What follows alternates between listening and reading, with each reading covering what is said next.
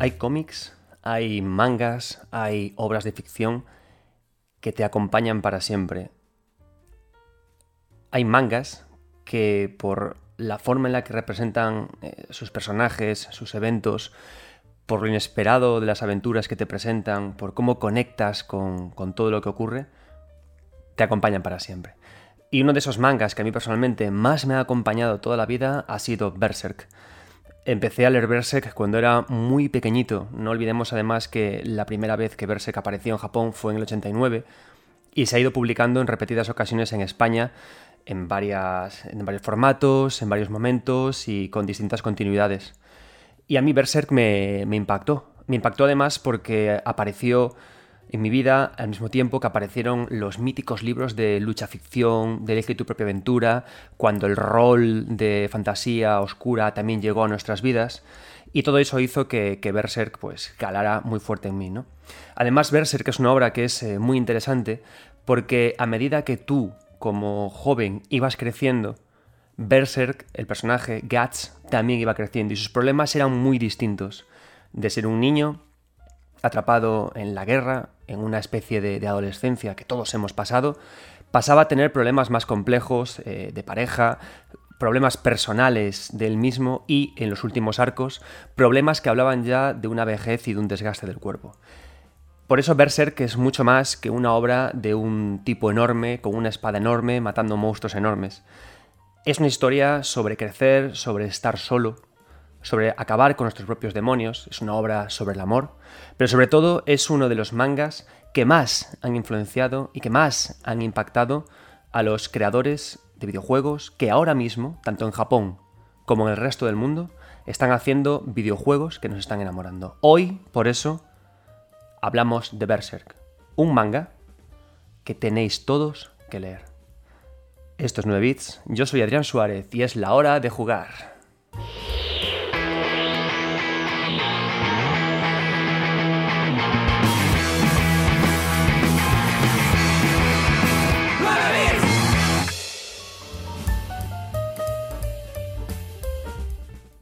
Bien, antes de comenzar, unas cuantas advertencias. El manga de Berserk de Kentaro Miura es mucho mejor que este podcast. ¿Qué quiere decir esto? Que no seáis tontos. Si no habéis leído Berserk hasta el final, hasta el último capítulo lanzado por el tristemente fallecido Kentaro Miura, si no habéis llegado hasta ahí, parad ahora mismo de escuchar este podcast. Mi podcast no es mejor que Berserk. No quiero estropearos Berserk, porque este podcast va a tener spoilers de todo Berserk. Entonces parad, apartáis este capítulo en un rinconcito y decís, jova, cuando me acabe de leer Berserk voy a volver aquí. Eso para empezar, ¿vale? Por favor, no hagáis la, mítica de, va, pero luego... No, no, porque Berserk es una obra que no únicamente es importante, no, no, solamente... es decir, la historia no es lo importante de Berserk. Lo importante de Berserk es el crecimiento de Guts, cómo con él avanzas, cómo él acaba pensando de una forma distinta de Griffith en un momento u otro, su relación con Casca, cómo crece Casca. Entonces yo no quiero estropearos nada de eso, no quiero spoilearos nada de eso, ¿vale? Entonces, parad y avanzad. Eso para empezar. Siguiente punto. Eh, como veis, este es un capítulo eh, también que va, no va a hablar, es decir, no voy a analizar la obra de Berser como tal. Por supuesto, la repasaremos, por supuesto, lloraremos con Guts, por supuesto tendremos, repetiremos, reconstruiremos esa relación tan extraña y compleja de amor-odio hacia, hacia Griffin. Pero sobre todo lo que vamos a hablar es de la relación y el impacto que tiene Berserk en el mundo de los videojuegos y por supuesto también al revés, ¿no? Del impacto de los videojuegos que ha tenido en Berserk. Hemos hecho algo muy similar, he hecho algo muy similar con One Piece. Y como este es un tipo de, de, capítulo de podcast, el de hablar de mangas y el impacto en videojuegos y viceversa, y también cine u otras cosas, del mismo modo que cuando intentemos conocer autores a través de libros, lo llamaremos los capítulos de Leyendo A, y cuando queramos hablar de eh, las complejidades y los truquitos narrativos de los autores, son los capítulos de trucos narrativos, que sepáis que cuando hagamos de nuevo esto, lo hemos hecho ya con One Piece, lo hemos hecho ya con Berserk, lo haremos con Evangelion, segurísimo, pues em, estos capítulos se llamarán cruces, eh, cruces intermediales, ¿vale? ¿Por qué? Porque al final no dejan de ser cruces entre medios, ¿vale? De cómo unos autores de un medio, videojuego, recogen ideas de otro medio, del manga, y lo trasladan, lo transitan, lo llevan de un medio a otro con potencialidades distintas, ¿no? Porque al final esa es la gracia. Al final tenemos que entender que el videojuego es un medio eh, complejo. En realidad no solo el videojuego, ¿no? Todos los, medios de expresión cultural, videojuego, manga, películas, están compuestos por autores que de pequeños, de niños, vieron películas, eh, leyeron cómics y jugaron a videojuegos. ¿Y qué van a hacer? Que cuando esas personas se convierten en creadores y de autores, se llevan todo eso que han aprendido, se lo llevan al medio en el que han decidido expresarse. Entonces es súper interesante, me parece a mí, ver cómo eh, muchas veces decimos, ostras, el lenguaje del videojuego ha crecido mucho con Hidetaka Miyazaki, ha crecido mucho con Yoko Taro, ya. Pero no se lo han inventado de la nada. Las ideas de Yoko Taro o de Hitaka Miyazaki o de George Kamitani o de Neil, o de Neil no vienen de la nada. Vienen de, de que de pequeños, de jóvenes, adolescentes, vieron otras obras de ficción, jugaron otras obras de ficción que les impactaron mucho y que luego las han traducido al medio que al medio con el que trabajan, ¿no? Entonces, a eso se va a dedicar estos capítulos de eh, cruces intermediales, un nombre atractivo y seductor. Otra cosa más, bueno, y por supuesto, eh, no dejéis nunca de, sugerirme, de pedirme capítulos para este trabajo, porque de hecho este especial de Berserk eh, se me ha sugerido cuando, a través de los comentarios en mi canal de YouTube, en el que subo los vídeos de este podcast, un compañero, un, oyente, me dijo, oye, Jova, sería genial que hablaras también del impacto de Berserk en los videojuegos. Pues, amigo mío, si me estás escuchando, aquí está lo que, lo que habías pedido, ¿vale? Otra cosa más, muchísimas gracias a todos por el apoyo. Somos ya más de 400 amigos en, en iBox y eso es estupendo, ¿de acuerdo? Y os quiero pedir, por supuesto, que siempre que veáis eh, uno de, estos podcasts publicado en, Twitter, publicado en iBox o publicado en YouTube, no dejéis de darle me gustas, de compartirlos y de incluso de poner comentarios. Y no únicamente os lo pido con mi podcast o con mi trabajo. Quiero que lo hagáis con todos los trabajos de los compañeros que hacen podcast y que hacen vídeos que os gustan, ¿no? Siempre que veáis un podcast del Batallón Pluto, de la Taberna del Androide, del Nexo, de, la gente de Guardado Rápido, de, de A Night Games, siempre que veáis un podcast o un creador de contenidos que saque algo que os gusta, no dejéis nunca de darle a me gusta y compartir. ¿Por qué? Jolín, porque sería precioso que tuviéramos una, comunidad de creadores, una comunidad de contenido súper sana, ¿no? Y no olvidéis que el algoritmo de Google y el algoritmo de las redes sociales, eh, la forma de interpretar que algo gusta o no gusta, no, no hay jueces, no hay eh, criterio de dobles pares. Únicamente van a valorar cuando un, contenido tiene muchos me gustas y mucha repercusión, porque eso lo harán lo potenciarán más, ¿no? Entonces, ¿qué quiere decir con esto? Si no os gusta algo, no le hagáis caso, ni lo mencionéis, ni lo habléis, ni habléis de él. Pero si os gusta algo, retweets, me gustas y muchísimos compartir. ¿Por qué? Porque es la única forma de que tengamos conversaciones de videojuegos sin odio, que yo es el sueño que tengo para, para, todo esto. Entonces, por favor, cuando os gusta algo, no dejéis de compartirlo. Cuando no os gusta algo, como cuando veis una caca de perro en la calle, que no la miráis y, y apartáis, ¿de acuerdo? Pues el mismo trato, a tope con las cosas sanas y a tope con crear una comunidad y un Twitter sano, ¿no? Estas fantasías locas. Una fantasía tan difícil como ver algún día el final de Berserk. Bien, y dicho esto, ¿De qué vamos, cómo vamos a construir este capítulo? Vamos a empezar por un primer tramo en el que vamos a hablar de qué es Berserk, de la obra de Berserk. Vamos a hablar también un poco de eh, Kentaro Miura, pero no de él. Vamos a hablar, vamos a recoger unas cuantas declaraciones que él tiene para sentar la relación de, Kentaro Miura, el autor de Berserk, y los videojuegos. Y luego a continuación iremos arco a arco del manga de Berserk, comentando detalles concretos y viendo cómo eso ha conectado o ha influenciado en el videojuego y viceversa. Así que, después de decir esto, Viajamos al corazón de la bestia. Viajamos a la mente de un guerrero que nació, vivió y quizás morirá con una espada en la mano.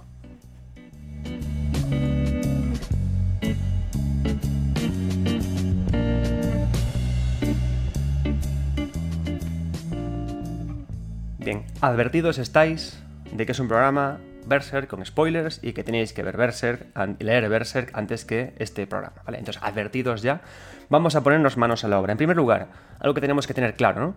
¿Por qué Berserk es la hostia? ¿Por qué Berserk es un manga fabuloso, fantástico, fundamental y que tiene que estar... O sea, en mi opinión personal, eh, creo que no se puede estudiar, no se puede analizar videojuego japonés e incluso a día de hoy videojuego en general sin haber leído Berserk. Y esto es, algo que, podemos entender muy sencillo en el mundo del videojuego. Em, Berserk es una obra que es súper interesante por varios motivos. Mm, nacida en el año 1989, Berserk se basa fundamentalmente en recoger eh, mucho de la fantasía eh, occidental que se estaba forjando en aquellos tiempos. Berserk recoge es muy heredero de todo lo que es Dungeons and Dragons, de todo lo que es El Señor de los Anillos, y estas son cosas que Kentaro Miura menciona en sus obras, y lo que hace Berserk es traérselo a Japón, hacerlo suyo, ¿vale?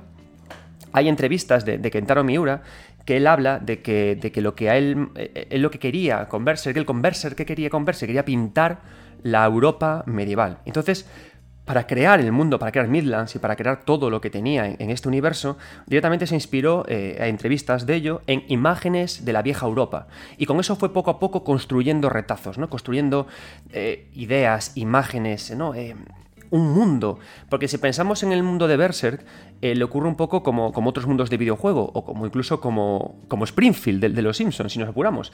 Son mundos que no importa la coherencia de sus calles, es decir, en Los Simpson, tú no sabes si el bar de Moe está más o menos lejos o cerca de, la casa de Homer, ¿no? Y, pasa un poco igual con, el mundo de Berserk, con esta, eh, con esta con este, con este universo, ¿no? Con este, con este cruce de, mundos, de ciudades, de pueblos que tiene Berserk. Tú no sabes exactamente eh, las distancias o cómo funciona todo, ¿no? Pero sí que tienes imágenes muy potentes, que es lo que le interesaba a Kentaro Miura. De hecho, a medida que avanza el manga y la mano de Kentaro Miura es capaz de dibujar tremendos paisajes, nos damos cuenta justamente de esta idea, ¿no? De la potencia de la imagen, ¿no? De esos paneles, de esos grupos de viñetas en los que de repente abre la viñeta y crea una gran imagen potente de esos castillos, de, los, de los ejércitos acorazados, ese mimo por la armadura. Entonces, al final, la idea era esa, ¿no? Construir, traer a Japón la potente fantasía medieval eh, europea. Y claro, ¿qué, ocurre? Que esto Kentaro Miura empezó a hacerlo en 1989 y fue evolucionando a lo largo del tiempo. Lo interesante de, Berserk es que precisamente en primer, en primer, punto, por el exquisito gusto, el, extremo mimo de Kentaro Miura por su trabajo, y luego por las enfermedades de salud que desgraciadamente fueron, acabaron con su vida, la, obra de Berserk se dilató mucho en el tiempo, y eso ha permitido eh, que impactara en muchos autores de una forma muy continuada. Cuando tú coges una, obra de manga y la acabas, y es rápida, y va vertiginosa, y va pi, pi, pi, pi, se acabó, tiene cierto impacto, pero no tiene tanto impacto como cuando dejas colgados a tus lectores, como cuando, cuando ese, ese, capítulo que no se cierra les invita a soñar, porque esto lo hablamos también en otros podcasts, siempre que tú dejas, cuando en el capítulo pasado hablamos de Lore, ¿no? Entonces, cuando tú lo que haces es que das información sin rematarla, cuando das información que es más bien sugerencias, ¿qué, qué, provoca eso? Te despierta como el tercer ojo de la creación y te apetece dibujar, pintar, soñar, ¿no? Te apetece completar a ti mismo lo que el propio cómic, el propio manga no te ha contado. Entonces, claro, yo me imagino a, a Hitaka Miyazaki, a Taro y a otros tantos autores, pues recordando el manga de Berserk, ¿no? Y, ya no únicamente autores japoneses de renombre, sino también el propio equipo de Front Software, el equipo de artistas que trabajan dándole ideas al propio Hitaka Miyazaki. Entonces, el, gran mérito de Berserk en ese sentido es traer y, traducir la fantasía occidental medieval, traducirla al manga y ponerla en las librerías al alcance de los creadores de videojuegos de la época, de los 80, de los 90, de los 2000 y hasta tristemente hace dos días, ¿no? Entonces, Ahí tenemos una gran potencia en la obra. Otro gran punto que tiene positivo, pues que en esa traducción que se hizo de la fantasía eh, occidental a la fantasía japonesa, nos encontramos que Berserk tiene uno de los tropos, uno de, uno de, los, una de las, artimañas narrativas mucho más habituales que pueda haber en el manga. Si, leemos las primeras entrevistas de Kentaro Miura, vemos que él no se refiere a su obra como Seinen, se refiere a su obra como Shonen. Seinen es el tipo de manga que se dedica a, adultos, a personas ya mayores que quieren ver, pues, pues un poco contenido un poquito más no adulto porque tenga contenido filosófico trascendental, sino porque hay más casquería, más sexo, más vísceras, más tripas, más Junjiito, más eh, espada de la inmortal, más berserk, más bastard, ¿vale? Entonces, ¿qué pasa? Que al, plantearse el comienzo de Berserk como un shonen, ¿qué tenemos? ¿Qué tropo tenemos típico aquí? Tenemos el, típico momento de personaje, protagonista, que, que es impulsivo, que es muy emocional, que en este caso es Guts, que se encuentra con otro personaje más reflexivo, que en este caso es Griffith y que entre ellos dos se, acaba produciendo, por avatares del destino, una relación de amigo-enemigos y de competición. Este esquema de personajes lo encontramos en Slam Dunk, en Slam Dunk, que me lo estoy leyendo por cierto ahora, muchas gracias por recomendármelo, en Slam Dunk lo tenemos, con el protagonista que está enfrentado a otro de su equipo de, de baloncesto y que el, motivo de su enemistad es eh, una chica, que es que el protagonista de Slandang está enamorado de ella, pero ella está enamorada de este. Nos lo encontramos también, este, este mismo esquema, nos lo encontramos en Naruto, exactamente igual, y nos lo encontramos en, tantos otros mangas como también ocurre aquí, ¿no? Y, si nos damos cuenta, eh, al final lo que hizo Berserk es decir, mira, podemos combinar la fantasía medieval occidental con esta idea tan de manga que eh, sigue hasta nuestros días y que nos encontraremos tantas y tantas veces, ¿no? Qué difícil es no no encontrarnos, qué difícil es no encontrarnos un shonen en el que aparece un Son Goku y un Vegeta enfrentados de a mi enemigos y que eso construye toda la evolución del manga, ¿no? Esta idea tan de cómic, tan de manga japonesa de em, mejoro porque tengo que competir contra tengo que competir contra mí a mi enemigo. Entonces, lo, aquí aparece estirado. Pero ¿qué pasa? Que lo cierto es que, en mi opinión, la relación que tenemos entre Guts y Griffith, con casca de por medio, es una de las más interesantes que podemos tener en el manga, y eso que es una de las, no voy a decir, de, no voy a decir la primera, pero sí que es una de las, de las, de las primigenias, las primitivas y de las que yo creo que más impactaron en el, medio. ¿Por qué? Normalmente, cuando estamos encontrándonos con este tipo de, relaciones de, de, Guts, este personaje emocional, y Griffith, el personaje más racional, más comedido, al final lo que se quiere eh, dar a entender es que la, la razón, el, personaje tipo Griffith, tipo Sasuke, estos personajes al final em, es como que ser demasiado listos lo conduce a una ambición maligna y luego se produce un arco de redención en el que al final deciden ser buenos. Pero Griffith en ningún momento, y esto es lo genial, decide ser bueno. Griffith es este personaje que al principio lidera la banda del halcón con el objetivo de tener un país propio. No diré que esto se parece un poco a lo que quiere de vos también, eso lo pensáis vosotros. Aquí empezamos ya con las conexiones. Pero Griffith lo que quiere al final es, tener una tierra, tener un país propio. Pero en ningún momento demuestra bondad en esta idea. Es un deseo egoísta. Él quiere tener más poder, ¿no? Quiere acabar, acabar al final, ya ni acabar con las castas que, que imperan en el mundo de Berserk. Al final lo que quiere él es reinar, mandar.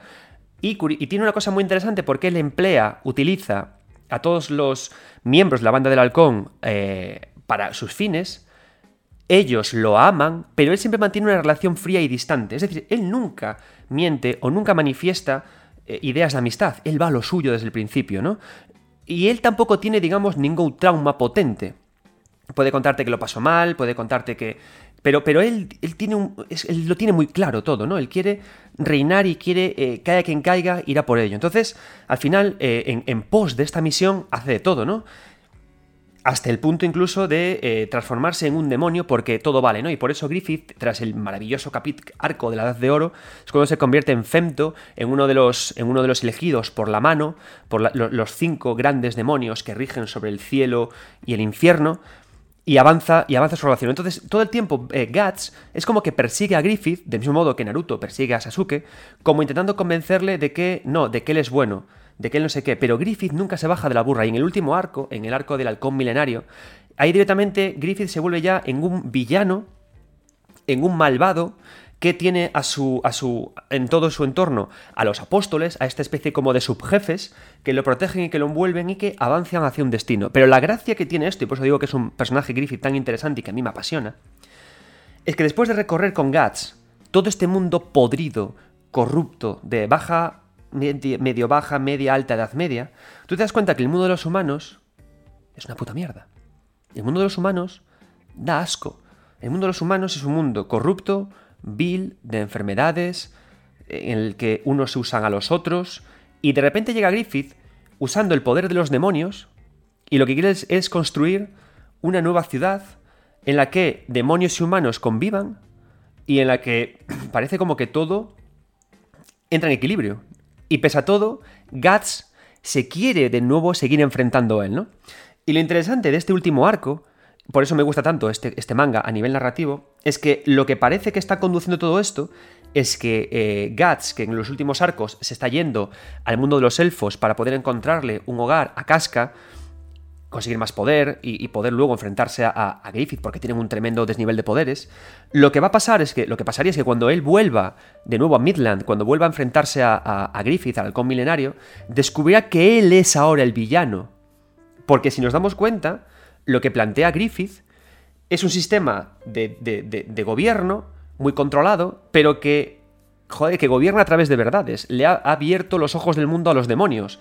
Les ha mostrado a los humanos que, que, conviviendo con los demonios, oye, pues podemos estar un poco de chill. Les ha dado una gran fortaleza en la que podemos todos refugiarnos.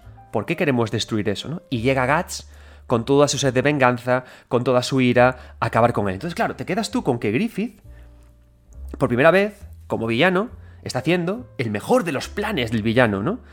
Es que es, es sorprendente, porque llega un momento en el que tú empiezas a decir, ostras, pero Griffith parece como que es el, más bueno. Es decir, el fin justifica los medios, ¿no? Podemos, podemos parecer con Griffith. Es cierto que ha cometido transgresiones brutales como eh, la violación a Casca, que no tiene ningún tipo de sentido, o todo lo que hace, o todo lo que hizo en el mundo. Pero luego llega un momento en el que dices tú, ostras, está planteando quizás la única solución lógica a este mundo tan mísero, a este mundo tan descabellado, ¿no? Entonces, por eso al final a nivel narrativo es tan interesante, ¿no? Y por eso nos deja tan huérfanos la idea de que Kentaro Miura haya muerto sin poder eh, acabar con esta historia. Es decir, cómo eh, Guts, que por cierto se estaba quedando ciego en los últimos capítulos, cómo Guts va a ser capaz de poder avanzar y poder enfrentarse a Griffith, ¿no?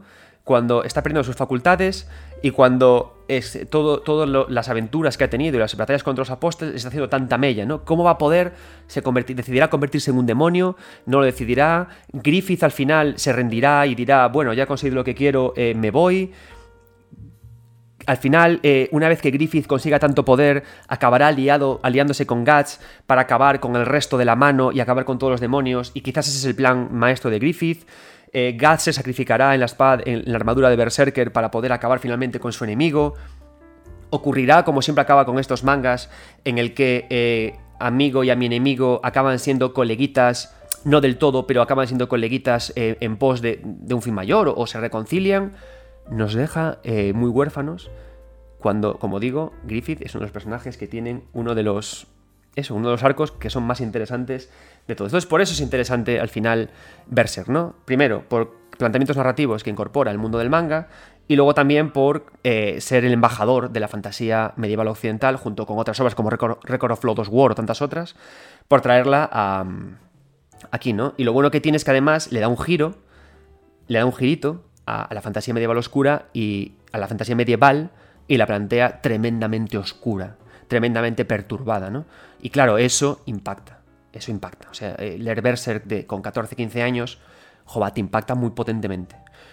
Porque además, no olvidemos que a día de hoy sí que es cierto que los niveles de, fantasía medieval, los niveles de gore y los niveles de violencia están mucho más suavizados, pero si tú lees fantasía medieval escrita antes, en los 80 y en esa época, yo recuerdo de ver, es decir, allí se entendía que en, una, en un mundo sin internet, sin cámaras, y con desniveles de poder y con monstruos, la gente no llegaba bien a casa, pasaban cosas. Entonces Berserk recoge un poco ese legado y lo trae, lo trae a día de hoy, ¿de acuerdo? Entonces, bueno, Berserk es, es muy potente por ese tipo de cosas, ¿no? Pero vamos a hablar ahora un poco más de Kentaro Miura, ¿no? De cosas que él ha comentado, de cosas que él eh, ha dicho y, y, de cómo de Berserk pasó luego también a trascender al mundo de los videojuegos. Para empezar, ¿Cuál es la, principal influencia de, Berserk? La principal influencia de Kentaro Miura. Porque al final no, podemos olvidar que siempre que hablamos de, un videojuego, de un manga o de algo, tenemos siempre que pensar que no viene de, la nada, ¿no? Aunque nos gusta pensar que los autores que más nos gustan tienen ideas eh, duchándose echando un cagallón en el baño. No, no, no. Los, eh, los, autores, la gente que crea, lo es porque ha leído mucha cosa de otra gente. Y eso les ayuda a pensar, a idear, ¿no? Y a llegar a mundos fantásticos. la principal influencia de, de, Berserk además, de, por supuesto, esta fantasía heroica que, hemos comentado, y además incluso de Conan el Bárbaro, ¿no? En, esa. Como, como Berserk, además de Conan, es, es a nivel de manga es eh, Hokuto no Ken, el puño de la estrella del norte el Puño de la Estrella del Norte es otro manga eh, súper interesante, es otro manga muy, potente, que a su vez se inspira en Mad Max, para que veáis, ¿no? Que siempre que decimos, wow, los japoneses son muy japoneses y sus obras son muy japonesas, ¿no, amigos? La mitad de todo son traducciones o traslaciones o ¿no? De, obras, de obras de fantasía occidental, del mismo modo que aquí adaptamos muchas ideas de la fantasía japonesa, ¿vale? Es decir, entonces, siempre que hablemos de, análisis de fantasía o de análisis de mundos de ficción, no nos pongamos localistas, porque al final todo es eh, global y todo es mundial, ¿vale? Lo que sí que es cierto es que en cada lugar del mundo hay, retazos de cultura propia, que es lo, interesante, ¿no? De cómo cogemos cosas de fuera, lo adaptamos con lo que sabemos y con lo que tenemos aquí para crear algo nuevo. Entonces, eh, Berserk tiene mucho de Hokuto no Ken. Y Hokuto no Ken era un cómic bárbaro, era un cómic gore, un cómic de barbarie, ¿no? Era un cómic de mucho macho, era un cómic de mucho machote, de mucha sangre, mucha sanguinolencia y mucho músculo.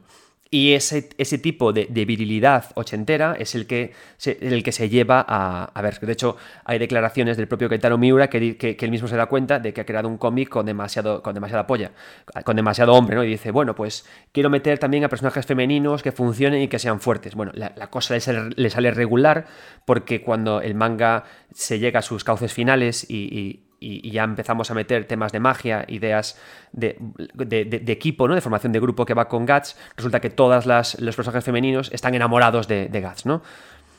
demasiado Idolmaster eh, Kentaro Miura. No sé, ¿sabes? Hay que también presentar personajes femeninos que sean independientes sin oscilar o sin orbitar en torno a un personaje masculino central. Pero lo has intentado, no, sé yo el, que te critique por eso, ¿no? Pero bueno, que es un manga que bebe mucho también de esas ideas que a día de hoy pues se notan un poco trasnochadas y que podría haber personajes más interesantes, ¿no? Incluso hasta Hidetaka Miyazaki introduce personajes femeninos interesantes en, su, en sus obras, como Lady María o el próximo personaje que veremos en el Den Ring, pese a que también es muy heredero de estas ideas, de estas construcciones de personajes que vienen de la obra de, Kentaro Miura. ¿no? Entonces, inspirado por Hokuto no Ken, eh, por, Conan el Bárbaro, también, por supuesto, lo que os comentaba, ¿no? es al final un manga que quiere eh, trabajar mucho con la creación, con la puesta en viñetas de las imágenes de la, de la Edad Media.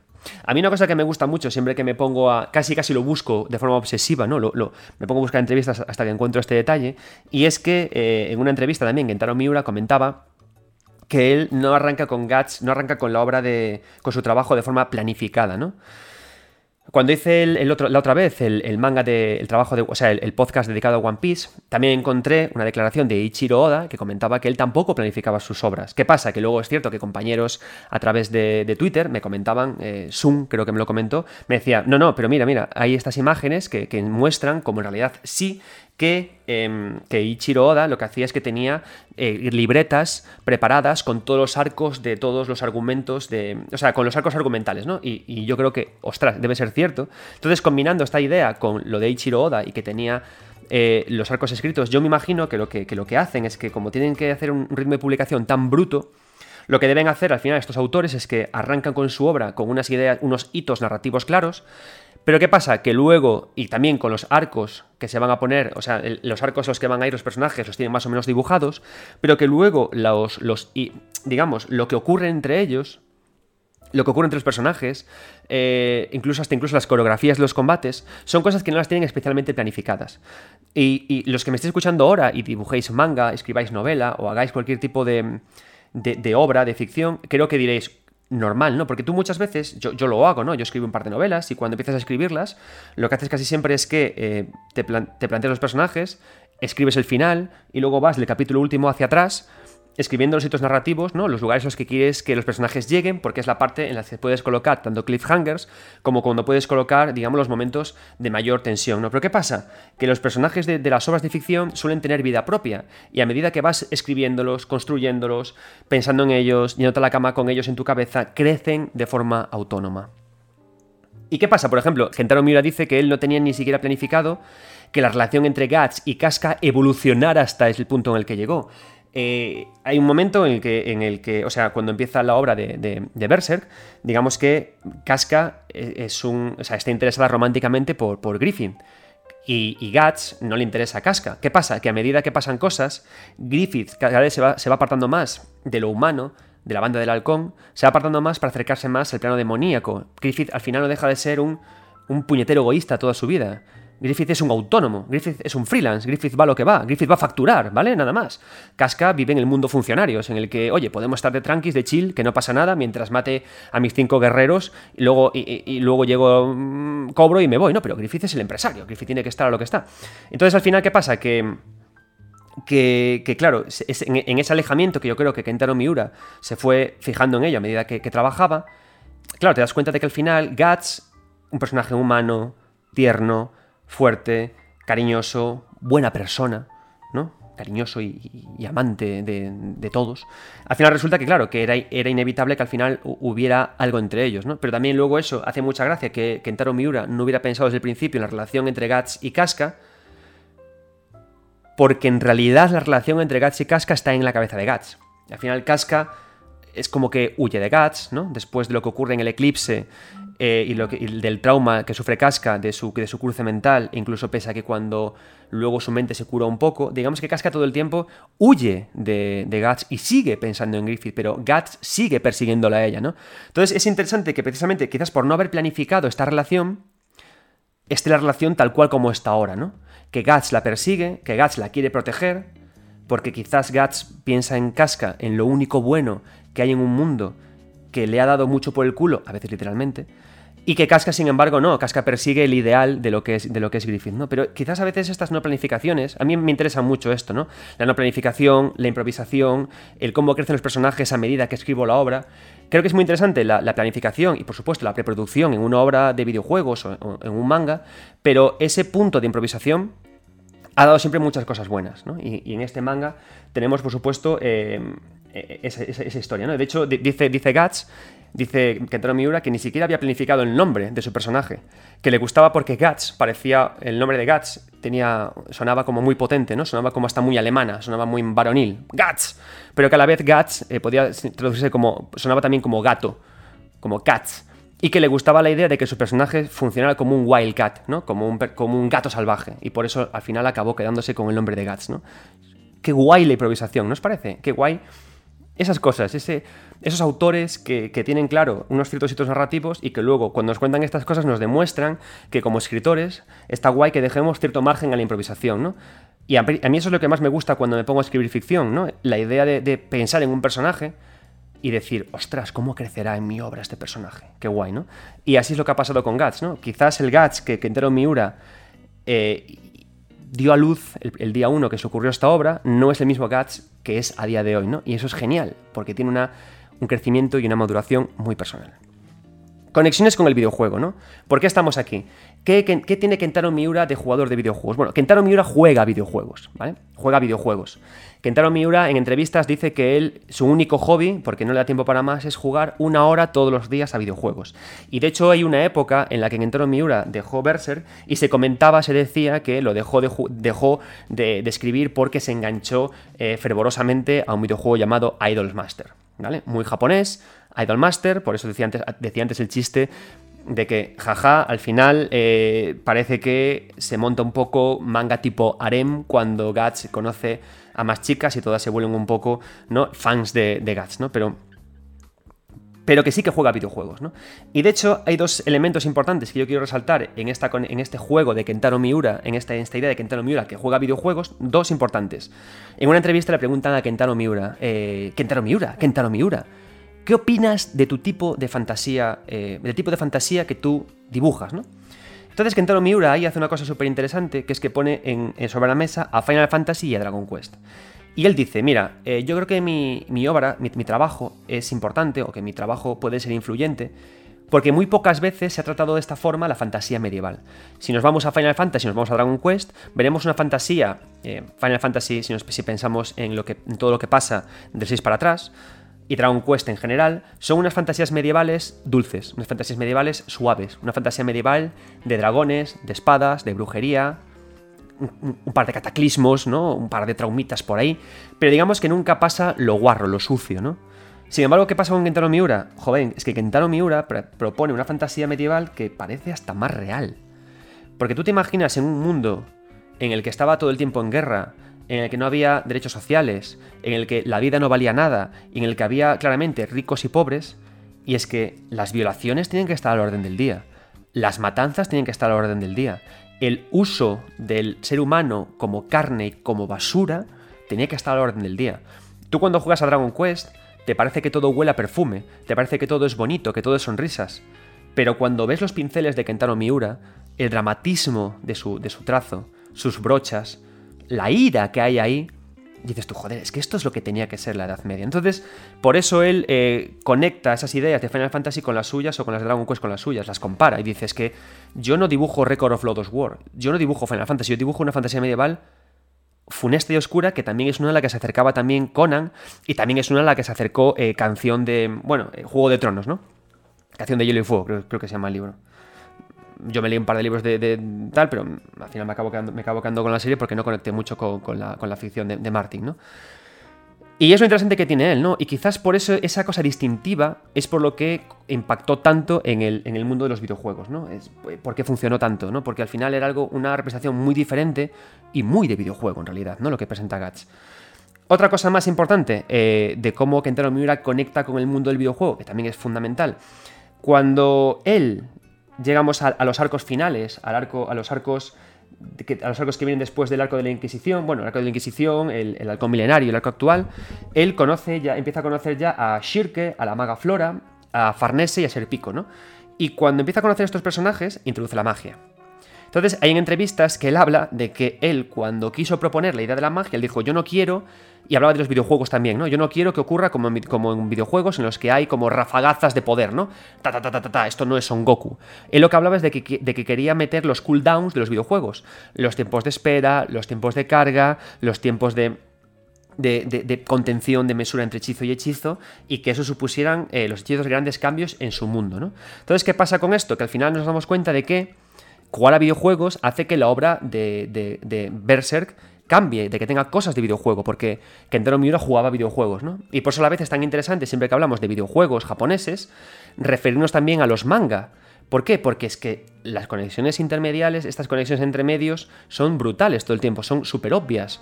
el, videojuego parece tan, incrustado en la, en, la cultura, en la cultura popular japonesa, en la vida de los jóvenes, tanto que, evidentemente cuando se ponen a dibujar manga, ah, meten ideas de videojuego, ¿no? Y cuando estos autores de videojuegos leen los mangas creados por gente que juega pequeños de videojuegos, pues al final todo conecta. Entonces hace que sea todo muy rico, ¿no? Y hace al final que podamos tener videojuegos como Dark Souls que interpreten también el mundo de, de Kentaro Miura. Y dicho esto, ya sabiendo por qué es tan importante Berserk como manga, por qué es tan importante Berserk en el mundo del videojuego y un poquito más quién es Kentaro Miura y cómo planificaba, vamos a ir directamente a hablar de los arcos de Berserk uno a uno y de ver qué conexiones existen entre ellos, el mundo del videojuego y viceversa. Preparad vuestras espadas, es la hora de agitar el vejeriz, de entrar en el eclipse y de matar a unos cuantos apóstoles.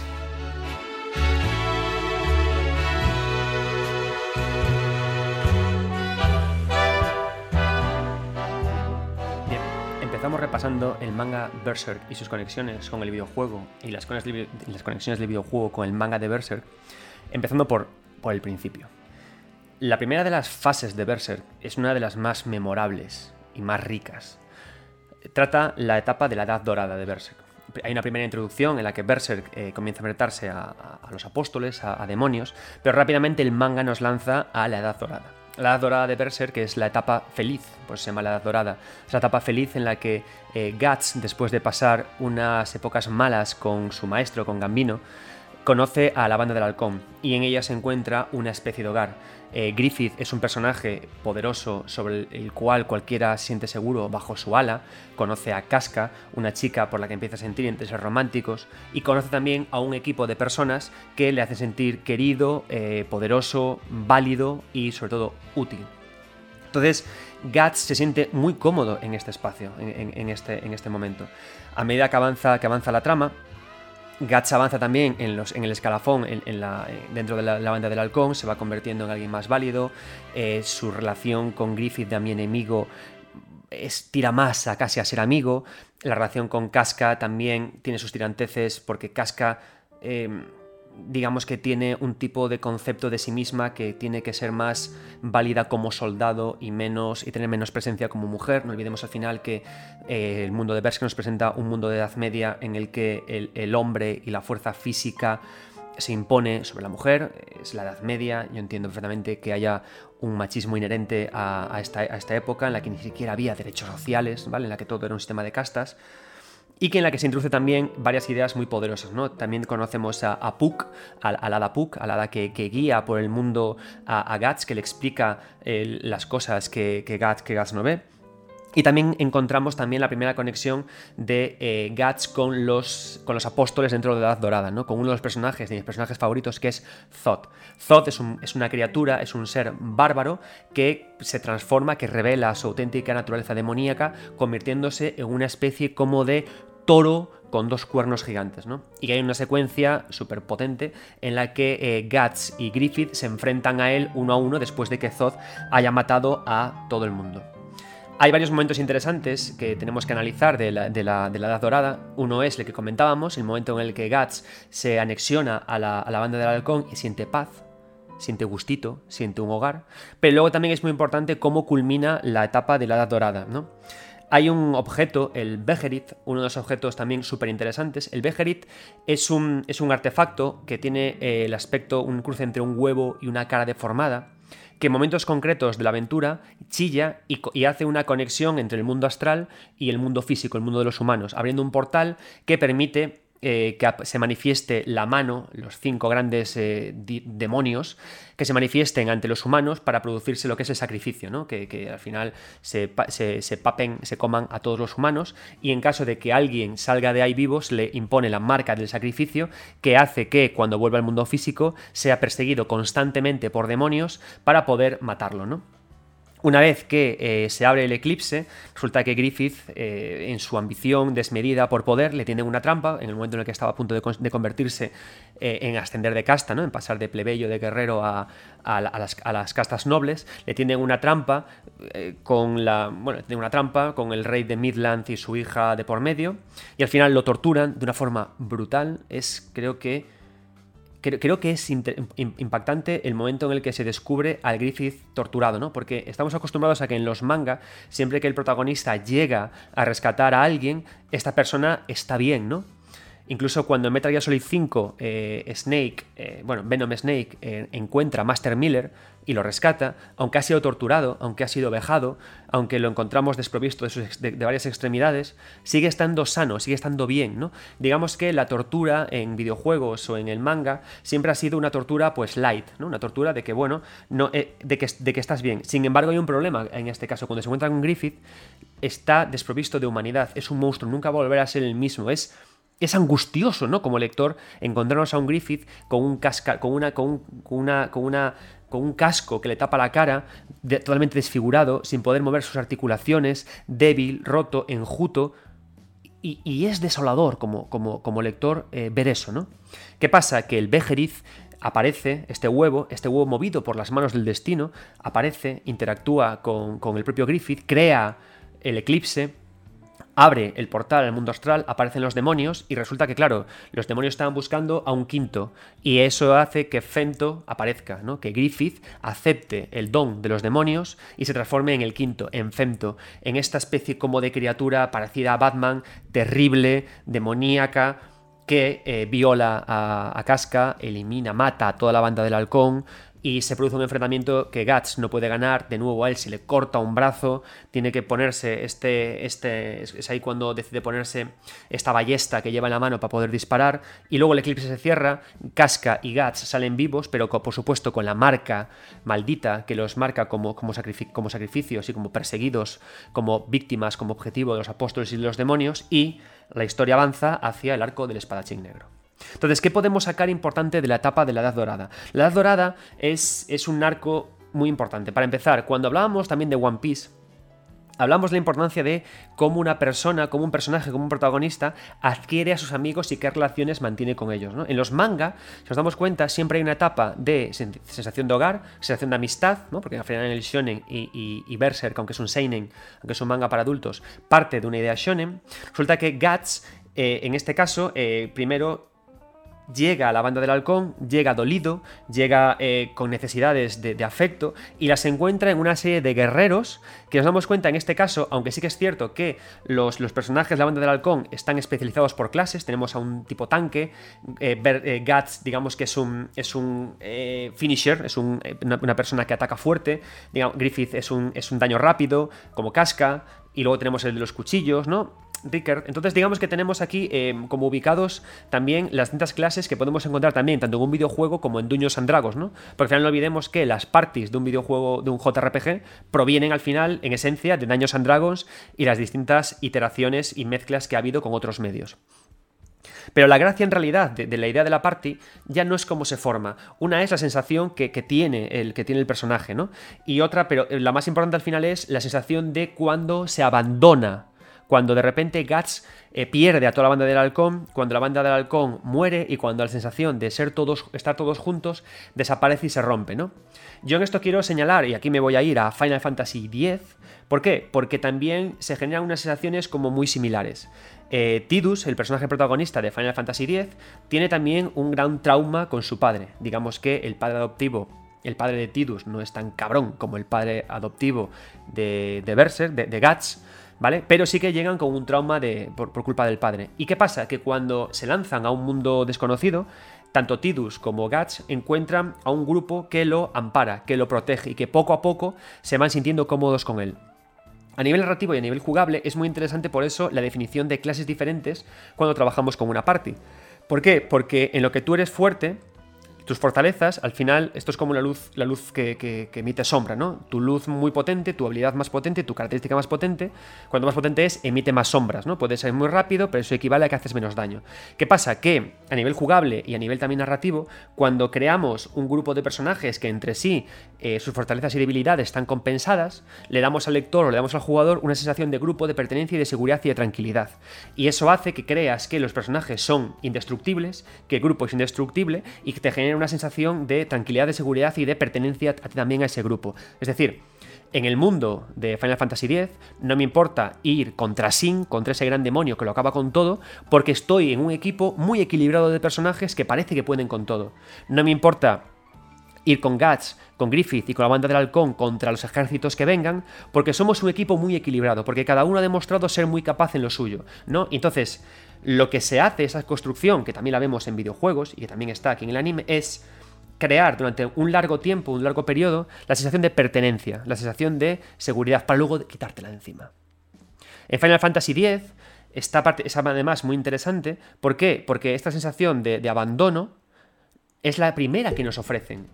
Final Fantasy X comienza con esta escena tan mítica, tan bien elaborada, tan rica, tan carismática, en la que aparecen todos los personajes sentados en torno a una hoguera, tristes, bañados por este, este atardecer ¿no? que cae sobre ellos, esta idea además del atardecer melancólico, este, del atardecer del, día que va a morir y de la noche que van a hacer, estos espacios intermedios tan ricos en, en las figuras estéticas japonesas. Y aparece la pena. ¿Por qué? Porque en este momento Tidus sale de la pandilla, sale de ella, la abandona para mirar al horizonte y recordar cuando estaban juntos y se querían, y se invencibles. ¿no? En Final Fantasy VI ocurre algo muy parecido. ¿Por qué? En Final Fantasy VI eh, hay un momento, eh, uno de los más memorables en Final Fantasy VI a nivel, en esta combinación narrativa y de party, en la que vamos con todo, vamos en la, en, la barca, nos ataca eh, este gran pulpo morado tan, tan mítico de, de, Final Fantasy VI y la party se rompe. ¿no? Entonces Final Fantasy VI también juega mucho con esta idea. Y también Final Fantasy en general, ¿no? Muchos Final Fantasy X. La idea de primero darme sensación de pertenencia, quitármela y luego más adelante, cuando Berserk vuelve, cuando Guts vuelve a encontrarse con, los magos en las últimas etapas, recordar y rememorar lo agradable que es la sensación de, tener amigos y de estar juntos. Entonces, es para que veáis que son tropos, son ideas, son características que están tanto en el manga como, como en el anime, ¿no? Hay otra idea que es muy interesante también a nivel de videojuego, que es la idea del, del hada, la idea de Puck. Puck es un personaje que, eh, que nos, lleva, sin, lugar a dudas, a, Navi, a la hada Navi de The Ocarina of Time. No hay que olvidar que siempre que hablemos de videojuegos japoneses vamos, y que hablemos de aventuras, vamos a estar siempre hablando de manga, y vamos a estar siempre, o sea, de, manga de fantasía occidental y de The Legend of Zelda, ¿vale? Es imposible hablar de videojuegos japoneses, de aventuras, sin The Legend of Zelda en la mente. No se puede, ¿no? Entonces, ¿para qué usamos, para qué está Puck ahí? ¿Para qué está Navi?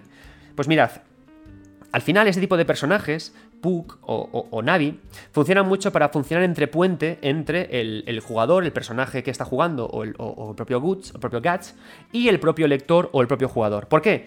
Porque en primer lugar tienen un tono de hablar más desenfadado, que te quita un poco de hierro a la tensión del momento. Es un personaje, además, que tiene esta, cierta omnisciencia, omnisciencia, este cierto saber extra que no tiene el personaje protagonista, pero que con un poquito de humor o con características de su personalidad, digamos que evita que te lo cuente siempre todo, ¿no? Y que te guía en este caso, eh, Puck tiene una, además una especie como de avisador de demonios, ¿no? Tiembla, se pone nervioso. Y esto hace mucha gracia porque esto es casi casi como uno de esos avisadores antidiegéticos, estos avisadores de, cuando digo antidiegéticos, es una expresión que sirve para eh, hablar de, un elemento que aparece entre el mundo de juego y tu propio mundo, ¿no? Es decir, por ejemplo, una barra de vida es antidiegético, porque aparece una capa de información que no está ni en el mundo del juego ni en el tuyo, ¿no? Está entre, las dos. Eso es la antediégesis, ¿no? Un término de, que, propuso Víctor Navarro Remesal en uno de sus artículos que me parece muy útil y yo lo uso muchísimo. Entonces, este, lo que hacemos es que construimos estas hadas, las ponemos siempre sobrevolando en torno del personaje y lo que hacen es que recogen parte de esa información que estaría en una capa auxiliar de juego. Y nos informan, ¿no? Tiemblan, nos dan información, nos dan pistas, y también además funciona muy bien a nivel narrativo porque permiten conversaciones con el propio personaje protagonista. Si no hubiera un, un Puck o una Adanavi, si no hubiera, lo que ocurriría es que Guts tendría que hablar solo o se abusaría mucho de momentos en los que él piensa. Habría muchísimos soliloquios, ¿no? Soliloquio al final es, una, figura, cuando hablamos en narrativa, en el que el personaje parece como que se va a su mundo interior, ¿no? Y habla, pero solamente para escucharse al mismo, ¿no? Y eso es raro, porque te quita un poco de la, de la, de la inmersión en la fantasía. Entonces, en este caso, Puck funciona muy bien por eso, porque me permite esta conversación.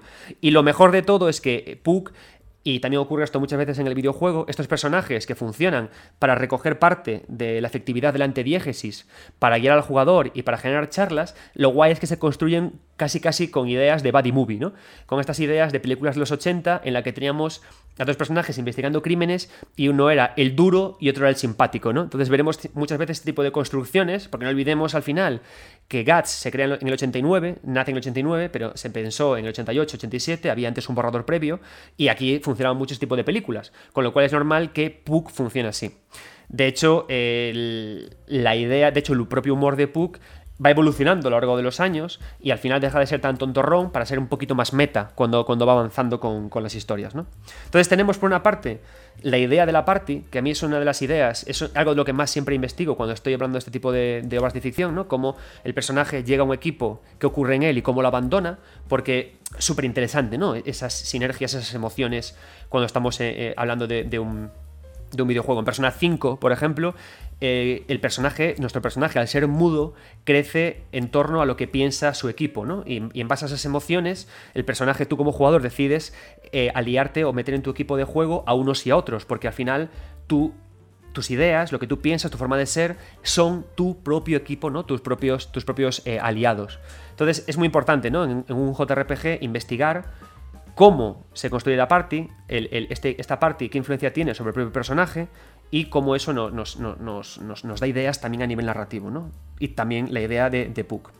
Pero hay también cosas súper interesantes que hay en la Edad Dorada. En la Edad Dorada, a mí una cosa que me interesa mucho es, eh, y que es súper de videojuego, es el propio Bejerit. O sea, el Bejerit es un objeto fabuloso, ¿no? El Bejerit es, es, una, es una idea que a mí me parece brillante, el Bejerit, el propio, este propio huevo, encontramos mímesis clavadas tanto en Dark Souls como en Devil May Cry. En Devil May Cry encontramos estos huevos rojos también con estas caras deformadas y, gritonas.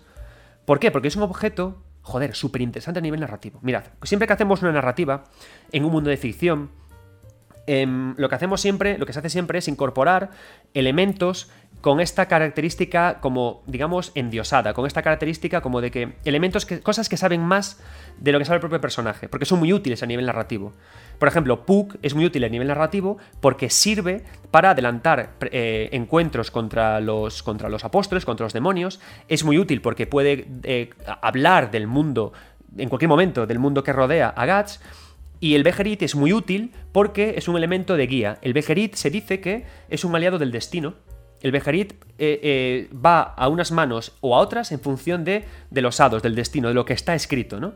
Y esto hace que sea muy útil a nivel narrativo, porque sin el Bejerit, eh, por ejemplo, no habría podido renacer Griffith. No habría podido renacer Griffith. Griffith al final renace como Fento, porque el Bejerit va de mano en mano hasta el momento en el que llega a sus manos y desencadena el eclipse. ¿Y qué pasa? Que lo interesante es cuando tenemos ese tipo de objetos, que es lo que ocurre en Berserk, que desde el principio de todo se habla de este poder divino del destino, es decir, no dejarlo para una revelación final, porque es muy cutre la revelación final de es un sueño, es el destino.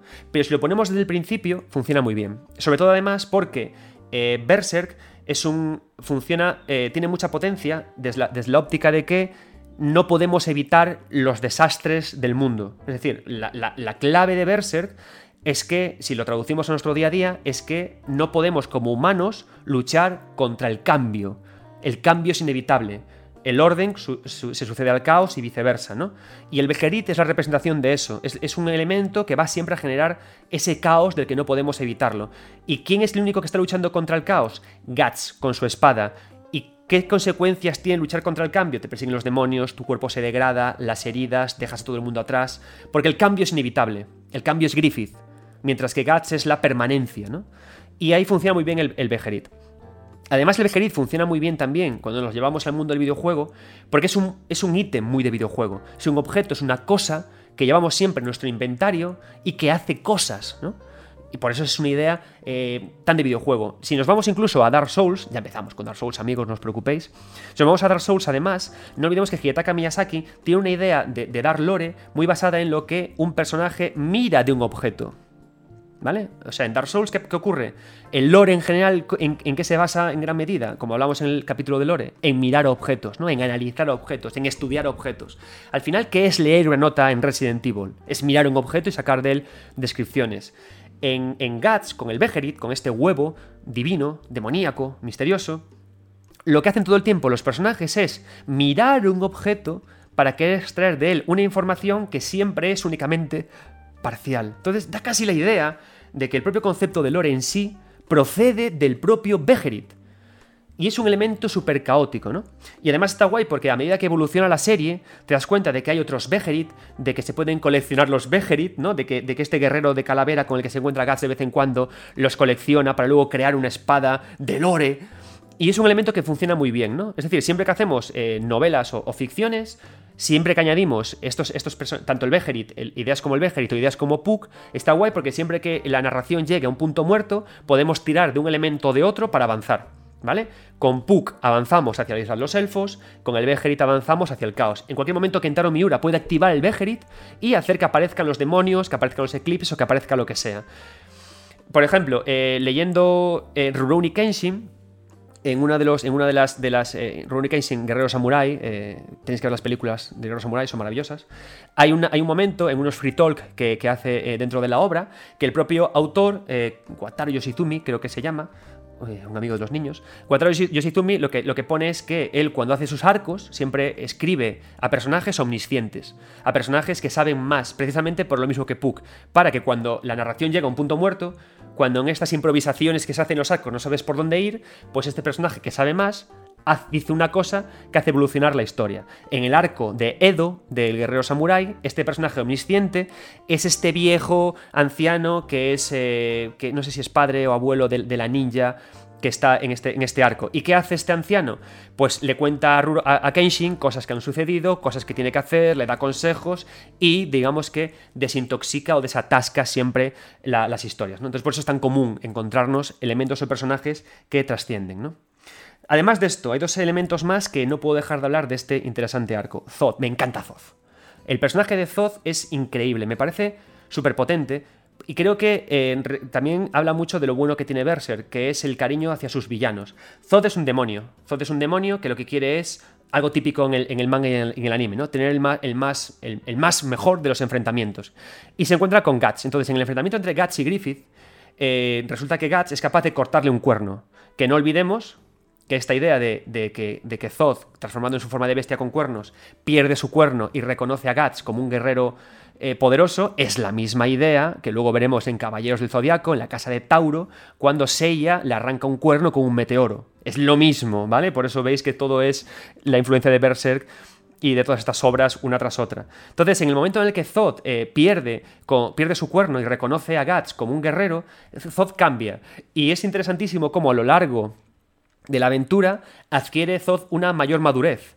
Adquiere, eh, es más reflexivo, a veces quiere aliarse con unos y con otros, y finalmente acaba reconociendo a Griffith como uno de sus aliados, ¿no? Y, luego en los últimos arcos encontramos otra idea muy de videojuego que son las monturas, y Zod funciona como una montura muy de Charizard de Pokémon, en el que Griffith y Bert y Guts van volando para cumplir sus fines, ¿no? Pero la idea del enfrentamiento entre Zod con Griffith y con Guts, es la idea de enfrentamiento muy de videojuego también de personaje que no puedo vencer. ¿Por qué? Mira, si nos vamos a, Dark Souls, pero incluso si nos vamos a Kingdom Hearts y nos vamos al primer encuentro con, con, León en Ciudad del Paso, la idea de proponer a un enemigo, a un boss que no podemos derrotar, sirve para muchas cosas. Primero, sirve para poder hablarle al jugador de tú a tú del nivel de dificultad del juego. Este juego tiene este nivel de dificultad, incluso también para provocar que el jugador quiera aprenderse mejor las formas de batallar en el juego. Tanto a León como al personaje de Dark Souls podemos derrotarlo. Bueno, por lo menos al de Demon Souls. Al de Dark Souls ahora no lo tengo. Creo que al Vanguard también podemos derrotarlo. No sé, tendré, tendréis que leer un libro llamado El Padre de las Almas Oscuras para averiguarlo y recordarlo. Yo hago libros para no tener que acordarme luego de cosas. Pero podemos incluso hasta derrotarlo, ¿no? Yéndonos a Demon Souls. Y también podemos derrotar a León. ¿Por qué? Porque se presupone que podemos eh, someter al enemigo a cambio de jugar bien al juego, ¿no? Pero eso todo es para calibrar las fuerzas, para poder proponer desde el principio del juego eh, unas acciones que sirvan para poner en marcha el sistema jugable y también para eh, preparar a un enemigo que nos encontraremos luego de forma recurrente, ¿no? Y esto es muy habitual en el videojuego japonés.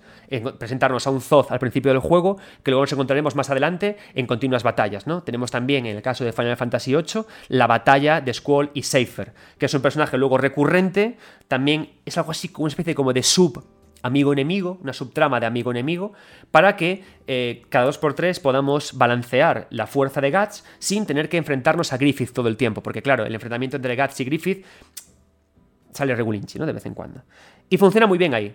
Y además, lo divertido de todo esto, y lo que nos habla de, de Kentaro Miura como jugador de videojuegos, es que la batalla entre Zoth y Guts y Griffith, si os dais cuenta, no se produce en campo de batalla normal Ocurre igual que con el Eclipse. Prepara para las batallas contra sus bosses, contra sus jefes, como ocurre con los videojuegos, prepara espacios propios, espacios únicos, espacios separados, en este caso, el interior oscuro y siniestro de una fortaleza para generar, generar ambiente. Y en el eclipse, en la batalla que se produce contra los grandes dioses, contra esta mano, lo que prepara es también un espacio ajeno, un espacio casi casi, digamos, fuera de la diégesis, fuera del mundo de juego, un espacio paralelo, ¿no? Que son justamente los rings de batalla que ocurren en un videojuego al enfrentarnos con un boss. ¿Y por qué lo hacemos? Porque a nivel narrativo da mucha, da mucha salsa. Uno, el personaje no puede huir. Dos, en esa zona eh, los enemigos tienen mucho más poder. Tres, estás acorralado. La única opción que tienes es ir contra el enemigo. Y cuatro, me permite construir en, en el entorno de esa batalla lore. Me permite colocar pinceladas de ideas que me sirven para explicar de forma visual a los enemigos. En capítulo de Lore, que, era cuando hablamos con Sif, las espadas y la tumba. En cuando nos enfrentamos a los, a los a, la mano, ¿cuáles son los elementos de Lore potentes? Los cadáveres, los demonios. Después de la Edad Dorada, ahora que ya sabemos la importancia del objeto, la idea de Puck y la separación entre bosses y enemigos, Guts se despierta con una casca rota por dentro, una casca violada, una casca con un hijo demoníaco en sus entrañas, un Guts destrozado, un Guts que, ha perdido un ojo, solo le queda otro ojo, otro ojo para ver, como le ocurre también a Zorro, a Zoro en One Piece cuando es el cambio de la nueva era, y le falta una mano, con lo cual tiene que incorporarse un objeto mecánico, y empieza la fiesta. Nos vamos a la etapa del espadachín negro.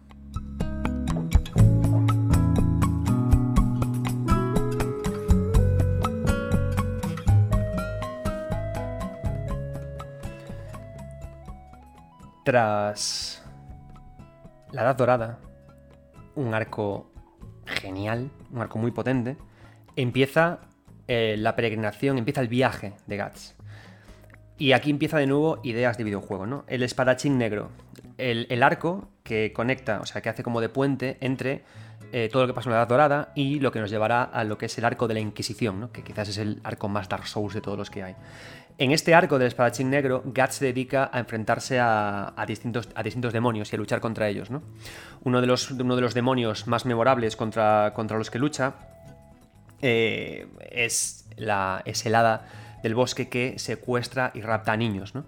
Y hay muchos eh, de, los, de los enemigos los que se lucha, contra los que combate en su meta por acabar con todos los demonios, reencontrarse con Griffith y poder restaurar de alguna forma la mente de Casca corrompida y destrozada por lo que ocurrió dentro del eclipse, ¿no? Entonces, en este momento, en este arco del espadachín negro, Guts es eh, puro videojuego. Es puro videojuego. A mí una idea que me fascina del videojuego y es la idea del viaje, ¿no? La idea del guerrero errante que se enfrenta a enemigos, que crece, que se destruye. Entonces, ¿qué elementos podemos eh, eh, aprender de esta etapa del espadachín negro? El, principal de todos es el primero, el personaje de Guts, ¿no? ¿Por qué el personaje de Guts en sí, ese ente, ha sido tan influyente en el mundo de los videojuegos, ¿no? Hay que ir poco a poco. En primer lugar, la espada. El espadón de Berserk es uno de los espadones más míticos de la historia del videojuego y que más veces hemos visto repetidos, ¿no? Lo tiene Cloud, lo tienen muchísimos personajes. Hay ideas del Fire Emblem en todas partes, ¿no? Está la idea de, de espada megatocha que mata. ¿Por qué es tan interesante este, esta espada? ¿Por qué nos gusta tanto? Si nos damos cuenta, en el 89, en el 90, en el 93, lo que reinaba era o bien el píxel o bien el, polígono de baja resolución, con pocas texturas. Entonces, lo que necesitamos en videojuegos son elementos que eh, a simple vista puedan reconocerse. Si nosotros eh, planteamos espadas pequeñas, cuchillos, no son representativos, no son icónicos, no son visualmente memorables o atractivos, ¿cierto? No los vemos y decimos, ¡eh! Aquí estamos. Sin embargo, esta gran espada de Guts sí que se ve a simple vista. Podemos hacerla con píxeles, con polígonos de baja resolución y son absolutamente memorables. Nos permiten caracterizar y entender eh, al, personaje que lo lleva, estemos trabajando en píxeles o en cualquier tipo de representaciones. Podemos ser poco sutiles con esta espada, ¿no? Por eso la, es muy útil en videojuegos. Por eso la hemos visto repetidas en tantas y tantas ocasiones. Como también lo es el arma de Guts. Guts lleva un arma que inexplicablemente puede lanzar un cañón, que inexplicablemente puede mover las manos, y no es hasta en los últimos arcos en los que ya se empieza a explicar que eh, el movimiento es muy limitado con, esta mano mecánica, pero hace cosas. Y puede lanzar también como una ballesta de repetición, como lanzar un cañón que tiene adherido eh, en, en su muñeca, ¿no? Entonces, esto también es muy, muy de videojuego. ¿Por qué? Porque en el momento, si nos damos cuenta, tenemos que pensar en personajes equilibrados. Y tenemos que pensar siempre, cuando hacemos estas narrativas, estas narraciones, en que el personaje tiene que poder enfrentarse a enemigos. Si tenemos la banda del halcón de nuestro lado, ya tenemos a personajes que ataquen a larga distancia o que sean rápidos, ¿no? Tenemos a Casca, tenemos al chavalito que lanzaba cuchillos, tenemos muchos elementos. Pero cuando Guts está solo, claro, Kentaro Miura dice Jova, ahora que tengo a mi personaje solo, que lo tengo desamparado y sin party, tengo que equilibrar las cosas. Y hago dos cosas, o bien nerfeo a los personajes a los que se va a enfrentar, que no puede ser, porque esto se basa en enfrentarse a personajes que no se pueden derrotar, a los apóstoles, o le doy doto de, más posibilidades a mi personaje. Entonces por eso es muy útil haberle cortado el brazo durante el eclipse, porque me permite meterle un objeto que, que, que digamos, permite hacer disparos rápidos con la ballesta, con lo cual ahí ya esa idea de DPS, de daño por segundo ágil, lo meto. Y también el gran cañonazo para poder meter daño extra que metían otros personajes que él no puede meter, ¿no?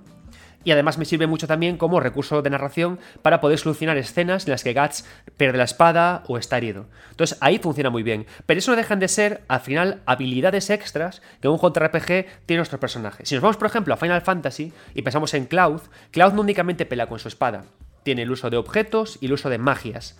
Y así pasa con todos los personajes de, cualquier juego de rol, ¿no? Es, raro ver a personajes muy, muy limitados. A mí por eso me gusta mucho el sistema de combate, por ejemplo, de Final Fantasy IX, porque digamos que sí que es capaz de limitar y de eh, decir que un personaje es bueno por una cosa y malo para la otra. Digamos que Guts, con este arma que tiene en las manos, es bueno en corta y en larga distancia y en media. Pero en Final Fantasy IX no. En Final Fantasy IX los personajes valen para lo que valen y no los dejes solos. ¿Qué conseguimos con eso? Que cuando dejamos solo un personaje en Final Fantasy IX, se siente una mayor desolación. Cuando dejas solo a Vivi, que Vivi solamente sabe atacar a magia y es débil, sentimos una gran desolación, ¿no? Por eso el relato de Final Fantasy IX sobre el ser humano y la identidad tiene tanta fuerza, porque construimos así los personajes dentro de sus habilidades. Pero con Guts, en este momento, cuando lo dejamos solo, queremos, queremos eh, retratar a un titán, a un guerrero, que él solo, en su soledad, puede con todos los enemigos. Y fijaos cómo se retrata la soledad a nivel mecánico. Yo solo soy todo mi equipo. Yo soy el hombre orquesta. Yo solo puedo con todos los demonios que se me enfrenten. Y entonces creamos una sensación de soledad dándole armas de sobra, dándole fuerza de sobra, para que incluso como, como lectores pensemos, no necesita a nadie. Él puede con todas las cosas con las que se puede enfrentar. Si nos vamos a Dark Souls, por ejemplo, em, lo que tenemos que hacer es, el mismo proceso, ¿no? Es decir, el personaje principal se tiene que enfrentar a seres que, están por encima de su poder. ¿Qué herramientas le doy a mi avatar, a mi personaje, para que pueda hacerlo? Entonces, que le doy la capacidad de elegir armas, la capacidad de elegir de clase, y le doy la voltereta, y le doy la idea de parry. Entonces, ¿qué hago? Creo un equilibrio entre avatar y un equilibrio entre enemigos a los que me enfrento. Para generar sensaciones, ¿no? Entonces también aquí se genera la sensación de soledad en Dark Souls, pero no olvidemos que precisamente como Dark Souls me obliga a continuar y a ser todo el tiempo de un tipo determinado de clase, puedo ir a destreza, puedo ir a fuerza, Aquí lo que se hace es que se permite también el juego online cooperativo, por si acaso nos vemos impedidos a poder avanzar. ¿no? En, Berserk no hay este juego avanzado. En el momento en el que, eh, en, la, etapa del espadachín negro, hay también otras ideas muy de videojuegos, ¿no?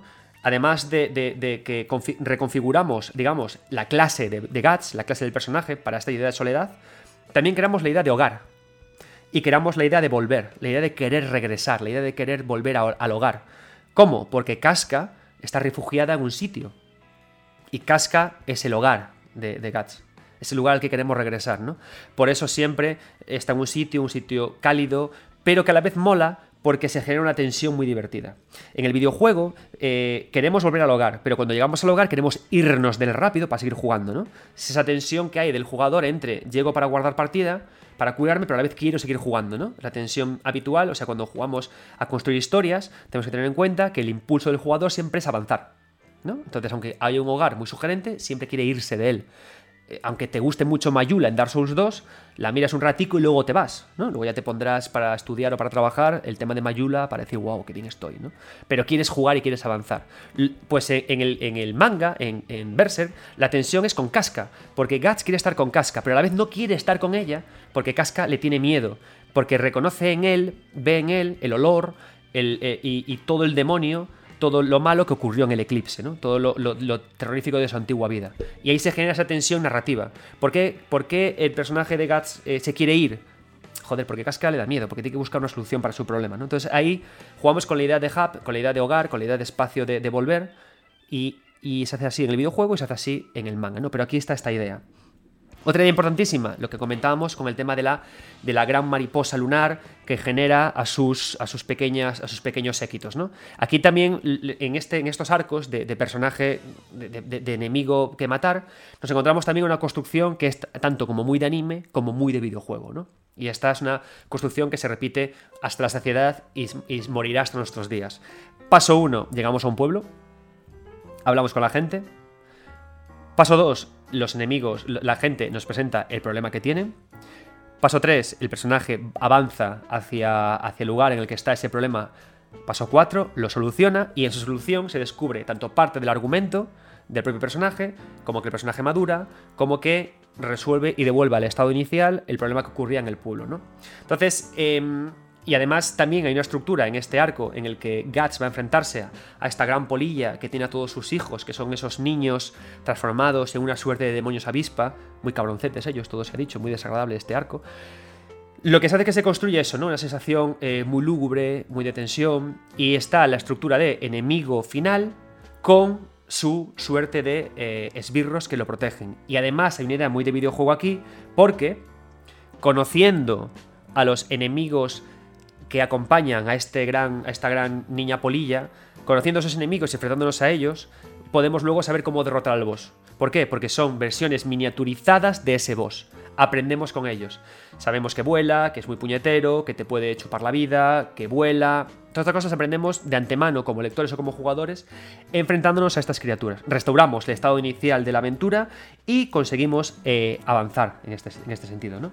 Entonces, además, la idea de bueno, por supuesto, eh, antes de nada, este, este arco que estoy diciendo, este enemigo que estoy definiendo, es que es muy, muy cautivador, ¿no? Estaba haciendo también eh, los spoilers de este capítulo en Twitter y me decía, me decía un, lector de, en redes sociales, oye, hablarás de este, de este enemigo. Por supuesto que se habla de este enemigo, ¿no? Es uno de los enemigos más memorables que hay en Berserk y además tiene una gran representación en Dark Souls. En Dark Souls nos encontramos también... En Dark Souls y en, en toda obra de Miyazaki hay dos ideas que son muy de este arco. En primer lugar, la destrucción de la infancia. Yo honestamente, y esto que quede entre tú y yo, yo cuando estaba haciendo el libro del Padre de las Almas Oscuras, eh, Miyazaki hablaba de una infancia dura. Yo honestamente creo que Miyazaki lo, pasó mal en, su infancia, y no únicamente porque eh, no tuviera mucho contacto con sus padres o viniera de una familia pobre. A veces da la sensación como de que sufrió esta violencia física, ¿no? Por la forma en la que Miyazaki retrata la infancia y la niñez en su, en su obra y que conecta tanto con esta idea de, de Berserk, ¿no? De los niños sin infancia porque los niños lo pasan muy mal en, lo pasan muy mal en Berserk. En este caso son transformados en, demonios y son asesinados todos, ¿no? De, forma, de una forma brutal.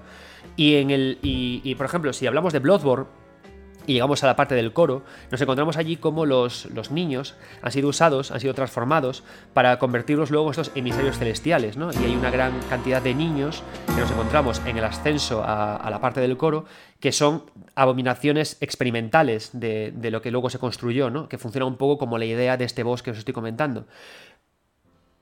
Y a la vez... Em, el, propio, el propio boss, el propio jefe de esta zona, de este bosque siniestro, está representado como la mariposa lunar en Dark Souls 1.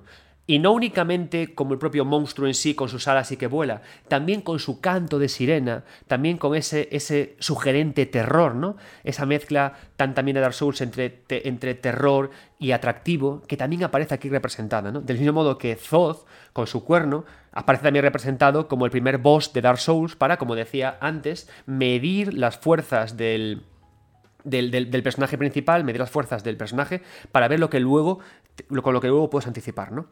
Y una vez que eh, Guts consigue derrotar enemigos, consigue crecer, consigue medir sus fuerzas y avanza en este peregrinaje con otra idea muy de videojuego, que es la aparición continua de enemigos pequeñitos que eliminar, muy de videojuego y en este caso representada por la marca del sacrificio que obliga a las huestes de demonios a encontrarte. ¿Ves? De nuevo ponemos un elemento que casi casi también es antidiegético, ¿no? Ese elemento, esa marca que tiene Guts en el cuello, que sangra para avisar de que hay enemigos y que a la vez los enemigos van a por él. Con esta construcción tan interesante, ya es que es puro videojuego, el arco, el arco de espadachín negro. Tenemos, tenemos esa espada tan de videojuego, el hub, tenemos eh, la construcción de llega un pueblo, mato boss, eh, reinicio, estado inicial y avanzo. Llegamos a otro de los arcos más poderosos de, de, de Guts, de, de Berserk y es el arco de la Inquisición. ¿Por qué? En el arco de la Inquisición vamos a encontrarnos de nuevo con un gran jefe, pero sobre todo vamos a encontrarnos con un repertorio estético muy poderoso que veremos muy poderosamente en Dark Souls. Y empiezan a aparecerse los mimbres, las semillas, de lo que será la construcción del nuevo equipo de Guts, de esa reconstrucción de, de su familia, con una gran crítica a la religión, que veremos que no es más que una visión de lo occidental. Así que, tras hablar del espadachín negro, nos vamos al arco de la Inquisición.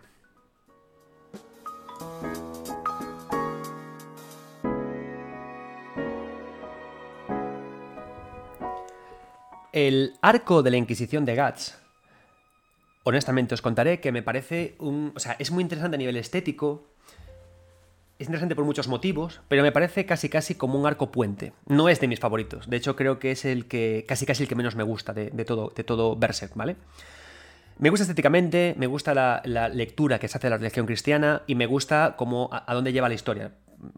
Pero en sí, narrativamente, bueno, hay varias cosas que son interesantes de, esta etapa del arco de la Inquisición. En el arco de la Inquisición se empieza a... Claro, ¿qué pasa? En el mundo, tras la idea, tras el arco de espadachín negro y lo que se contó en la Edad Dorada, la presencia de demonios y la presencia del mal empieza a ser ya más acuciante, más, más obvia en el mundo de Berserk, ¿no? Entonces, ¿qué pasa? Que la religión cristiana aparece con, la Inquisición. La Inquisición es la Inquisición española, la Inquisición que, que, machacaba a, los infieles y que castigaba. Es una forma, es, narrativamente en realidad es muy interesante para contar historias, porque te sirve para poder escribir historias en las que el bueno se convierte en malo. Y es justamente lo que, lo que se plantea aquí, ¿no? Antes, cuando empezaba con este podcast, daos cuenta de que esto se repite mucho, ¿no? Esta idea de que al final, en los últimos eh, tramos de la historia, el malo parece que va a, ser, va a ser Guts y el bueno se convierte, es Griffith, ¿no? Pues esto, esto ya adelanta todo eso, por eso decía que me gusta dónde lleva la historia. Eh, se supone que el, cristianismo, eh, Dios, es bueno. Se supone que Dios es un ser de bondad. Se supone que Dios lo que hace, lo que castiga o lo que juzga es algo bueno, ¿no? Sin embargo, aquí se, transforma y se tergiversa y se emplea para, y se emplea para justamente lo que se, lo que se pretende, que retratar a una Inquisición súper dura que no es otra cosa que el, que el enemigo, ¿vale?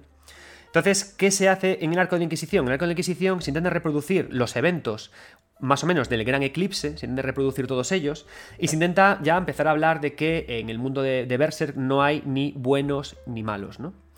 Lo guay de esta idea, lo guay del bueno malo, es que al final es como muy, muy central, muy neural del, de, de, Demon Souls, ¿no? ¿Cuál es la gran gracia de Demon Souls? El, gran personaje de Demon Souls es el, el anciano.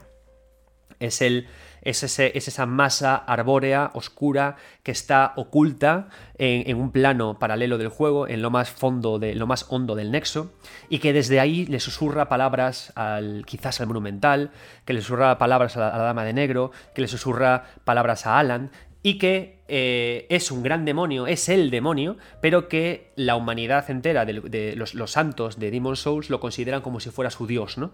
De hecho, la dama Astraea Em, en el momento en el que se da cuenta de que, su dios es un diablo, se le va la cabeza, y lo mismo le ocurre al, resto de personajes que, están en el juego, ¿no? Entonces, es una, es una idea muy interesante esta eh, y, que, pervive tanto en Dark Souls como en Demon Souls, como pervive en Berserk, que la bondad y la maldad no son siempre absolutas, ¿no? Y eso me permite pensar y preparar eh, enemigos muy, muy, muy interesantes y muy, muy, muy sugerentes, ¿no? Porque al final lo pensamos, y hablamos de Dark Souls, ¿quién es el bueno y quién es el malo, ¿no?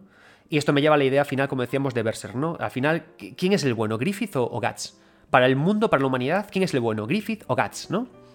Hostia, pues es una cosa que es interesante pensar. Lo, guay, además, lo potente del arco de la Inquisición es todas las, todas las ideas que, Miyazaki luego recoge, además, para sí mismo, ¿no? Las ideas estéticas. Creo que la idea estética más potente que, recoge Miyazaki de aquí es la idea de la rueda y la tortura a través de una rueda. Miyazaki casi parece un obseso de poner esqueletos en ruedas y de poner armas con ruedas, ¿no?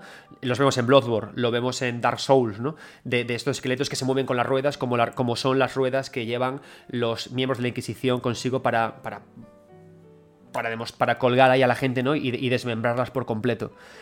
El, propio jefe final del arco de la Inquisición son enemigos que están representados también en Bloodborne, que los vemos, los vemos clarísimamente. Entonces, ¿qué pasa? Que al final, este, esta conexión, este dibujo de, de Kentaro Miura pintando la idea de la región cristiana, funciona muy bien porque crea al final un imaginario súper poderoso, crea un imaginario muy potente, ¿no? Y esto también abre las puertas en, en Berserk a que aparezca, por supuesto, la cultura oriental de que aparezcan los, los, miembros de Ganishka, de que aparezcan eh, la, gente de, la gente del este, de que aparezcan todas estas personas que atacan de otra manera, que tienen otras creencias, y crear ese enfrentamiento. Porque al final, eh, Guts, como ocurre en Dark Souls, eh, es un personaje que no le importa al final una religión u otra, porque al final él como al final acabamos sacando como consecuencias en Demon Souls, es un personaje que entiende tanto unos como otros como malos como malos, como fanáticos al final, ¿no? Porque es la forma de representar todo esto. Eh, cuando a Miyazaki le preguntan en entrevistas que por qué hace esta crítica tan feroz de la religión cristiana, y él dice, es que yo no hago ninguna crítica de la religión cristiana, solamente juego con sus figuras estéticas, tiene mucho que ver la explicación en, este arco de, de Guts, porque porque al final tenemos que entender que tampoco Berserk es que, haga una, es que haga una crítica de la religión cristiana, hace una lectura de la Inquisición, hace una lectura del fanatismo, hace una lectura de cómo las ideas llevadas al extremo causan mucho dolor y mucho daño. Y eso es al final lo que hace tanto Miyazaki como lo que hace eh, al final Kentaro Miura, ¿no? Es decir, todos podemos creer en lo que queramos, pero siempre no olvidándonos de que, joder, hay que querer a la gente, hay que dar amor y no hay que ser imbéciles, ¿no? Fundamentalmente. La idea es que tú puedes ser, normal, creer en lo que quieras, puedes creer en Dios, en el ratoncito Pérez, en los Reyes Magos, en que algún día en el que el Den Ring no vuelva a retrasarse, pero hay que respetar a, las otras personas. Entonces es la crítica en realidad que subyace tanto del arco de la Inquisición como subyace de Demon Souls. Las obsesiones nunca son buenas, ¿no? Además aquí empezamos a encontrar también a, a dos personajes interesantes, que son Farnese y Serpico, que aquí sí que empezamos a ver eh, ese arco de redención que no tuvimos o no tenemos con Griffith. Personajes que son en principio villanos, que hacen un giro y se revelan como buenos y se suman, se suman a nuestro equipo. Esto también es algo muy habitual en el videojuego, ¿no? Personajes que nos encontramos en el, en el equipo contrario, en los enemigos, y que se vienen con nosotros. También lo vemos en, One Piece con Nico Robin, que al final luego se une también a nosotros y con ello propone sus habilidades, ¿no? Entonces, por eso también es... Eh, es una buena forma típica esta de recoger a personajes que vemos en un JRPG y se empieza ya a plantear la continuación y a dónde nos va a llevar casi casi digamos los arcos finales de, de Guts. ¿Por qué? Porque si nos damos cuenta tenemos en Guts una primera etapa de eh, preparación del personaje, de cómo, cómo es Guts, por qué necesita un hogar, le damos un hogar con la banda del halcón, se lo arrebatamos y le hacemos peregrinar por todo el mundo, le arrebatamos también su amor y de repente tras enfrentarse a, todos los extremos de los extremismos, empiezan a aparecer personajes como son Farnese o Serpico, que le dan cariño, le dan respeto, y Guts empieza como a madurar, ¿no? Es, si, quizás la banda del halcón es la etapa de la infancia y el espadachín negro es una eh, madurez, adolescencia, principios de madurez, tras el arco de la Inquisición, en el que Guts pone, pone sobre la mesa todas sus ideas y sus preconcepciones, y el mundo además de, de Berserk se expande muchísimo para, lo que va a venir después, digamos que ahora Guts se encabeza hacia construir una familia, hacia ser adulto, ¿no? Hacia una madurez. Este tipo de ideas, em, este tipo de, construcciones narrativas, es muy común en autores que son padres o en autores que tienen familia. De hecho, si estudiamos a Hideo Kojima y leemos las entrevistas de Hideo Kojima, hay un momento de Hideo Kojima en Peace Walker y Metal Gear Solid 4 en la que él mismo añora a su familia por el extremo crunch que tiene que someterse para hacer sus videojuegos, en el que empieza a ver a su propio equipo como su propia familia y eso se, también se manifiesta en el videojuego, con todo este sistema del Fulton, de la, de la construcción de, las Mother Base, rescatando a gente y llevándoselas. ¿no? Entonces es muy habitual que cuando un propio autor empieza a tener estas necesidades de familia, empieza a pensar en ello, lo traslada luego al videojuego. Y que siempre suele ir muy bien también con el crecimiento del propio personaje. De casi cualquier personaje, de, Snake o de los Snakes, ¿no? De los distintos Snakes que hay por todo Metal Gear, podemos hacer también esta, esta analogía, esta infancia, madurez, perdón, infancia, adolescencia, madurez y luego el familia. Y también empieza a ocurrir aquí con Guts. En este momento Guts empieza a estar más sereno empieza a calmarse, empieza a decir, joder, puede haber una felicidad, puede haber un algo más, hasta el punto en el que a veces como lector crees que hasta incluso la, matanza de Griffith o acabar con Griffith puede ser tan importante como cuidar a Casca, a tu gente y todo lo que hemos encontrado hasta aquí. Y tras esto nos vamos a el halcón milenario y el arco actual.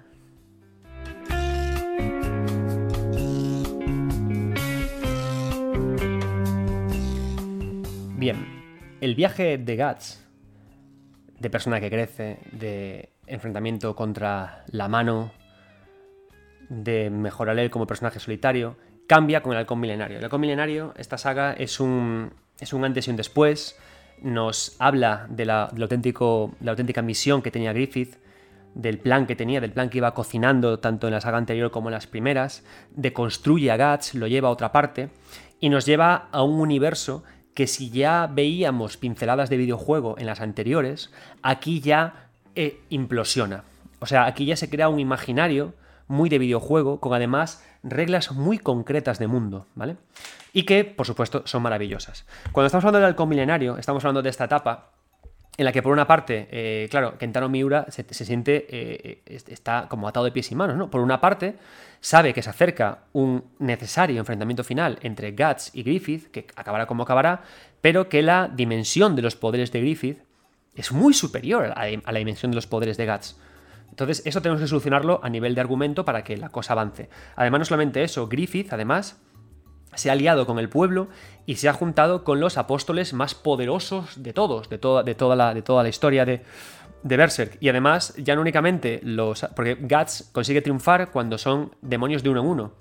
Pero cuando aparecen varios demonios, como aparece en una de estas sagas, Guts es incapaz de derrotarlo. Entonces, claro, ¿qué pasa? Tenemos que, que preparar, tenemos que hacer una reconstrucción de las reglas del mundo de juego para darle pistas o darle fuerzas a Guts para que pueda triunfar, ¿no? Entonces, ¿cómo lo consigue? ¿Cómo se monta esto? Con la saga del arco milenario y con el arco actual. Y lo hacemos de varias formas. En primer lugar, ¿Qué se incluye? Se incluye la idea de la magia, se incluye la idea de la reconstrucción de la, de la party, del equipo, y se introduce algo que ya aparecía anunciado con el Beherit, la idea de los objetos muy de videojuego, de los power-ups, con la armadura de Berserker y con la idea de la especialización del arma. El arma de, de, de Guts de repente mejora, con una idea que es muy de Skyrim. Cuanto más usas algo, más puntos de habilidad consigue y más poderosa es, ¿vale? Entonces, ¿cómo monta todo esto? ¿Cómo monta todo esto Kentaro con Berserk y cómo lo podemos luego ver en Guts? Para empezar, eh, Griffith ya se asienta en. crea este, este mundo, Falconia, crea este mundo súper pintoresco, que por cierto eh, tiene muchas, muchas vibraciones con, con Gaudí, y hasta a veces con Calatrava, maldito sea, y que crea un lugar blanco, diáfano, totalmente albo, en el que aparece él reinando en la cima de todo, siendo el gran jefe y preparando una serie de subjefes que son los enemigos que hay que derrotar. Si nos damos cuenta, es una idea de mundo muy similar a Demon Souls y muy similar, muy similar a Gwyn. Es decir, Gwyn es al final un gran Griffith, un gran enemigo que, borracho de sus ideas, se protege de muchos enemigos y, oh, hay un guerrero con una armadura, Berserker, que también está por ahí, en este caso Artorias, que por supuesto no es enemigo de, no es enemigo de, de, Wing, al contrario, pero que sí que, que se enfrenta eh, o que está ahí metido con el principal enemigo de Wing, que es el abismo y que es la oscuridad. ¿no? Entonces hay mucha de esta idea, ¿no? y de hecho Falconia, este, este fulgor que tiene, es muy similar también a Anorlondo. La idea de Falconia, eh, del, del hogar de Griffith, del castillo que construye, es que sea un lugar eh, arquitectónicamente eh, icónico en el mundo, un hito crucial que haga que todas las vistas se, paren en él y que represente la, majestuosidad, ¿no? Esta idea de la arquitectura como representación del, propio enemigo. Y aquí se consigue, ¿no? Que funciona de, esta manera. Entonces, por una parte, Griffith se prepara de esta forma, se asienta como enemigo muy, muy de videojuego, prepara a sus huestes y a sus tropas, se fortifica, hace como un rey que en una partida de ajedrez se enroca, pero por otra parte, Kentaro Miura tiene que trastocar las reglas del mundo de juego, sus reglas, para que Guts pueda llegar a ese nivel de poder. ¿no? ¿Y cómo lo hace? Para empezar, necesita que Guts refuerce sus puntos débiles con miembros de su equipo. Entonces ahí empezamos a tener, por ejemplo, como decíamos, a, los magos, ¿no? Tenemos por, una parte a, Farnese, que, que, Farnese lo que hace es que es una miembro de la Inquisición, una miembro de la Iglesia, pero que a su vez también quiere introducirse en el mundo de la magia y también se nos introducen a Shirke, a la maga, a la maga principal que va a acompañar a Gats, que digamos que será la maestra de Farnese y que tiene un poder de, sobre todo de protección de demonios y tiene un poder que consigue hacer multiataques. ¿Vale? De esta forma, pues empezamos ya a poder ver cómo cuando por una parte tenemos la idea de los apóstoles, equilibramos la balanza con este tipo de personajes, ¿no? Es decir, ya no únicamente me vale que Guts tenga el lanzamiento de virotes o que tenga el lanzamiento del cañón, no. Lo equilibramos también con la presencia de la magia.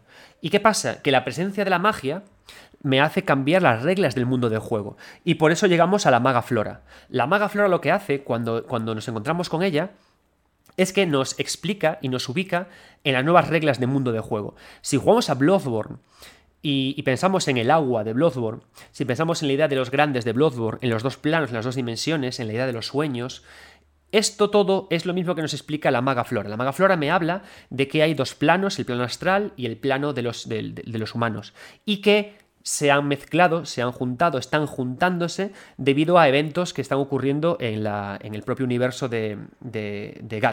La idea de que los demonios estén tanto en la Tierra, la idea, todo, todo esto está haciendo que los planos se mezclen y se fusionen, que era una idea que venía ya arrastrada por el eclipse y que venía también ya muy sugerida por la idea de Bejerit. ¿Vale? Entonces lo que hace aquí es que reconfigura las reglas del mundo para que Guts de nuevo pueda equilibrar su poder e ir ascendiendo, ¿no? ¿Qué aparece también? Elementos, como decía, de power-ups. La, la idea de la armadura. La idea de la armadura como elemento que se conecta conmigo, que habla conmigo, que me da fuerzas, pero que a la vez tiene bufos. Porque, o sea, tiene, perdón, tiene debuffs. Porque a medida que lo usamos, nos vamos haciendo más débiles. Y añadimos más cosas. Lo que decía, la idea de la especialización del arma.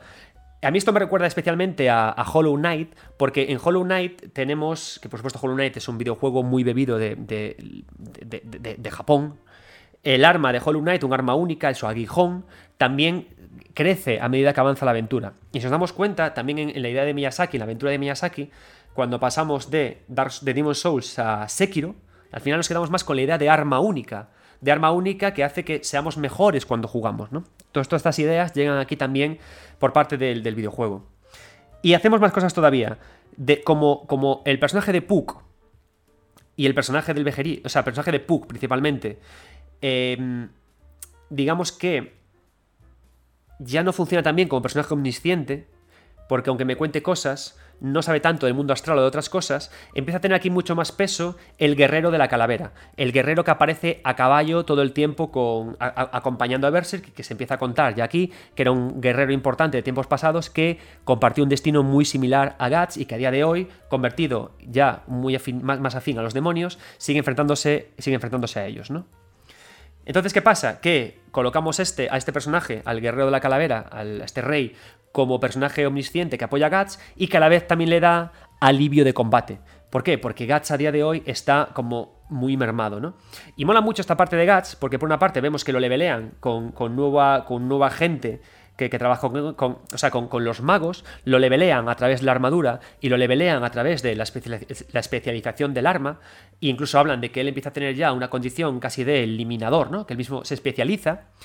También aclaramos las reglas de juego, que esto es muy de videojuego, ¿no? Sobre todo con la idea del mar que vemos en Bloodborne es muy de videojuego, ¿no? Lo de que, de que vale, como se acerca el enfrentamiento final, vamos a dejar claras las reglas del mundo, en plan, si A pasa B y si B pasa C, para que entendamos mecánicamente cómo funciona todo para poder avanzar, ¿no? Y, pero todo eso, eh, claro, llega un momento en el que parece que eh, podría pasar que explotando al máximo las habilidades del Berserker, aunque sea sacrificándose, o explotando al máximo las habilidades de la magia, podríamos llegar a pensar que, eh, que Guts podría llegar a, frenar a Griffith, podría llegar a luchar contra él si se, si se vuelve a recoger y se vuelve a amparar en toda esta gente, ¿no? Y entonces llega un giro que a mí me parece maravilloso, que es en el que de repente ese Guts maduro pasamos ya a, la etapa de Guts vejez, en la que Guts, por el uso excesivo de la armadura de Berserker, empieza casi a perder la visión, a estar degenerado y a eh, casi casi a anunciar su muerte, ¿no? Y a sentirse casi como que está menos fuerte. Y de esa forma, digamos que lo equilibran, te recuerdan que es humano, abren las puertas a que algún día se acabe convirtiendo en demonio para poder vencer a Griffith, aunque sea a costa de sacrificar su querida humanidad, y a la vez te ponen recursos por otra parte para que puedas saber cómo puede luchar contra él, ¿no? Y todo ello preparando un nuevo hub, que es esta aldea de los elfos, en la que Griffith puede, eh, puede combatir, ¿no? Puede, puede, puede batallar en torno a toda esta idea del halcón milenario, o sea, el, por qué Falconia se crea, por qué de repente Griffith adquiere tanto poder. Todo esto ocurre porque eh, Ganishka, eh, los ejércitos del este, quieren ser el demonio más poderoso del mundo, ¿no? Entonces se crea esta idea de, gran demonio rayo con el poder del trueno, o la eh, Dark Souls, o la Wing, ¿qué tal? Que han de enfrentarse aliándose en este caso Thoth y Berserk, ya que con la espada de Guts especializada pueden matarlo, pueden buscar sus puntos débiles, sus puntos críticos, idea también muy de videojuego, y en base a eso se inicia ¿no? toda esta idea de Falconia, de que Griffith nos ha salvado, aleluya, vamos a adorarlo y a transformar a Guts en una especie como de enemigo. Y aquí una cosa muy interesante, cuando matan a, Ganishka, cuando Ganishka se convierte eh, en este gran demonio corrompido, gigantesco, abrupto, y lo matan, y es asesinado, porque el propio Griffith va ahí y le dice, por la gracia de mis cojones, yo te mato, se crea el gran árbol del mundo. Y es increíble también cómo eh, en Elden Ring vemos este gran árbol del mundo, ¿no? ¿Y por qué funciona muy bien este gran árbol del mundo? Este árbol blanco que es algo así como la idea del nacimiento y de la vida y de la luz creado a través de la destrucción del demonio, en esa idea todo el tiempo de ciclo de caos y oscuridad que hay en el mundo de, Berserk, porque funciona como un elemento visual. Si pensamos en, esta, en, la forma de construir lore o, en estas narrativas de videojuego, en las narraciones basadas en lo que vemos, contar siempre con un elemento que me dé orientación sirve también como especie como de radar, como de recuerdo de lo que ha pasado antes y como de lugar al que voy a ir, ¿no? De cambio de mundo. Y funciona muy bien aquí también, y por eso en el Den Ring está también muy presente. Es un elemento muy simbólico que un gran mundo abierto me permite eh, enfocarme y localizarme.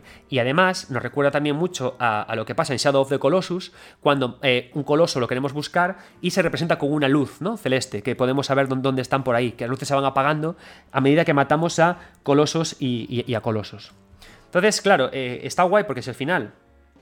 Nos quedamos con todo lo que hemos hablado a partir de ahora, nos damos cuenta de que de Berserk se, consiguen, se extraen muchísimas ideas eh, que están en el videojuego y, que, y, viceversa, ¿no?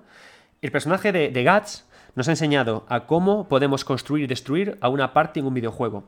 Nos ha explicado cómo podemos equilibrar los poderes de un amigo y de un enemigo y hasta cómo hacerlo jugable a través de ítems, personajes e incluso hasta de los entornos. Nos explica que podemos ir preparando un lore a través de todo el juego y luego presentar a un personaje que me lo pueda aclarar o cerrar lore antiguo y sugerir lore, nuevo, ¿no? Y también a cómo podemos equilibrar enfrentamientos con enemigos para poder medir las fuerzas y poder avanzar hacia el futuro. Hay una parte, mm, creo, que es la más interesante a nivel de videojuego, que es la parte del espadachín negro, de cómo Guts plantea un peregrinaje en soledad y de cómo a través de la marca, de la marca que tiene el sacrificio se explica que los enemigos van a por él y también cómo presenta eh, batallas contra eh, enemigos concretos con transformaciones, que es también un elemento muy de videojuego, ¿no? Como de humano pasa apóstol o a superapóstol. con la presencia de muchos puntos débiles y críticos que hay que, hay, que, atacar, ¿no? Y luego, sobre todo, también la idea de central de hacer girar todo en torno al enfrentamiento entre dos personajes que quizás nunca lleguen a enfrentarse.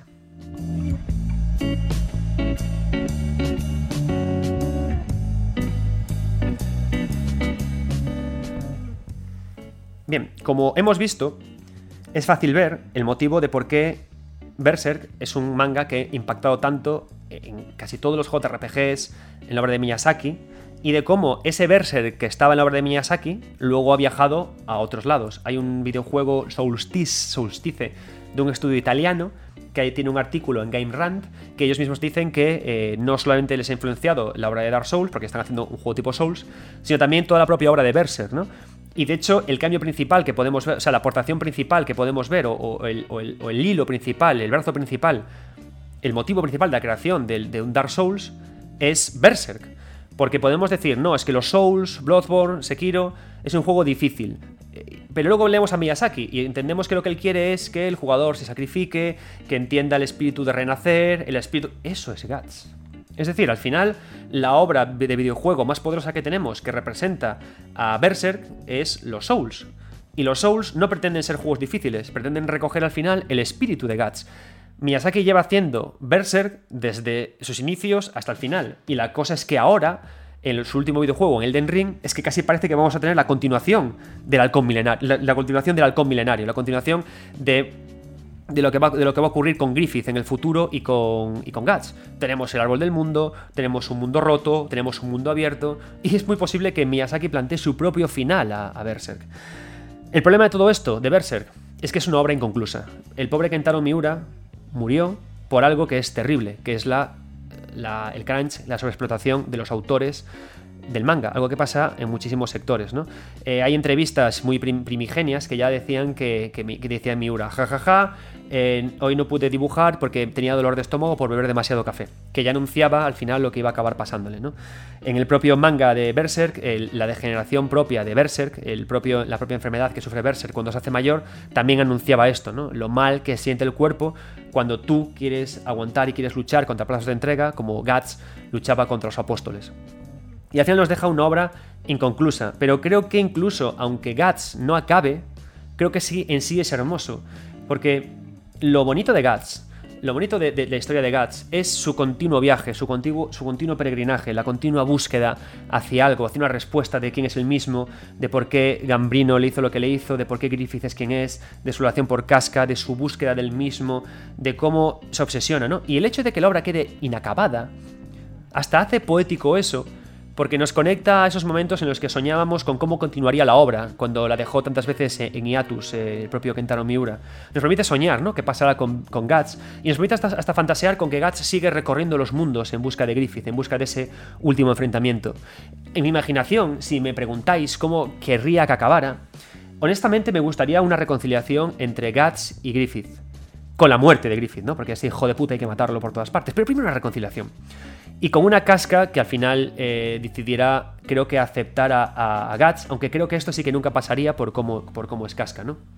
Pero sí que me gustaría una reconciliación, un perdón, o un Griffith que eh, después de ser derrotado por Guts le explicara, lo hice por esto, ¿no? Gracias eh, a, lo que yo hice, como Griffith que soy, he unido al mundo, a los demonios y a los humanos. Ya no hay guerra gracias a mí, pero entiendo que me mates porque he sido un poco cabroncete. Que lo matara, que luego Guts muriera quizás en los brazos de Casca, o que acabara como un viejo un viejecito ya que no puede luchar, y que Casca tuviera que cuidarlo, y que Casca luego quizás lo abandonara para hacer ella, emprender ella su propio camino, ¿no? Pero creo que em, que Griffith le explicara que hubiera un perdón final, creo que sería la forma más chula de acabar de, de. Pero ¿cómo va a acabar Guts? Como queráis que acabe en vuestros corazones, ¿no? Y al final eso es la gracia de todo. Lo inconcluso es complejo, lo inconcluso no nos da respuestas, sino preguntas maravillosas que nos hacen soñar y fantasear. Y nada más. Espero que os haya encantado este programa, que os haya animado a buscar más cruces intermediales entre obras, cine, teatro, videojuegos, manga, porque al final el videojuego y todos los productos y los medios culturales buscan siempre conexiones entre ellos para crecer y para enriquecerse. No hay productos puramente japoneses, no hay productos puramente occidentales, solo autores que de pequeños fueron niños curiosos, que necesitan interpretar lo que vieron y contar a través de lo que vieron lo que sienten, su visión del mundo, para así, a su vez, influenciar a otros muchos autores.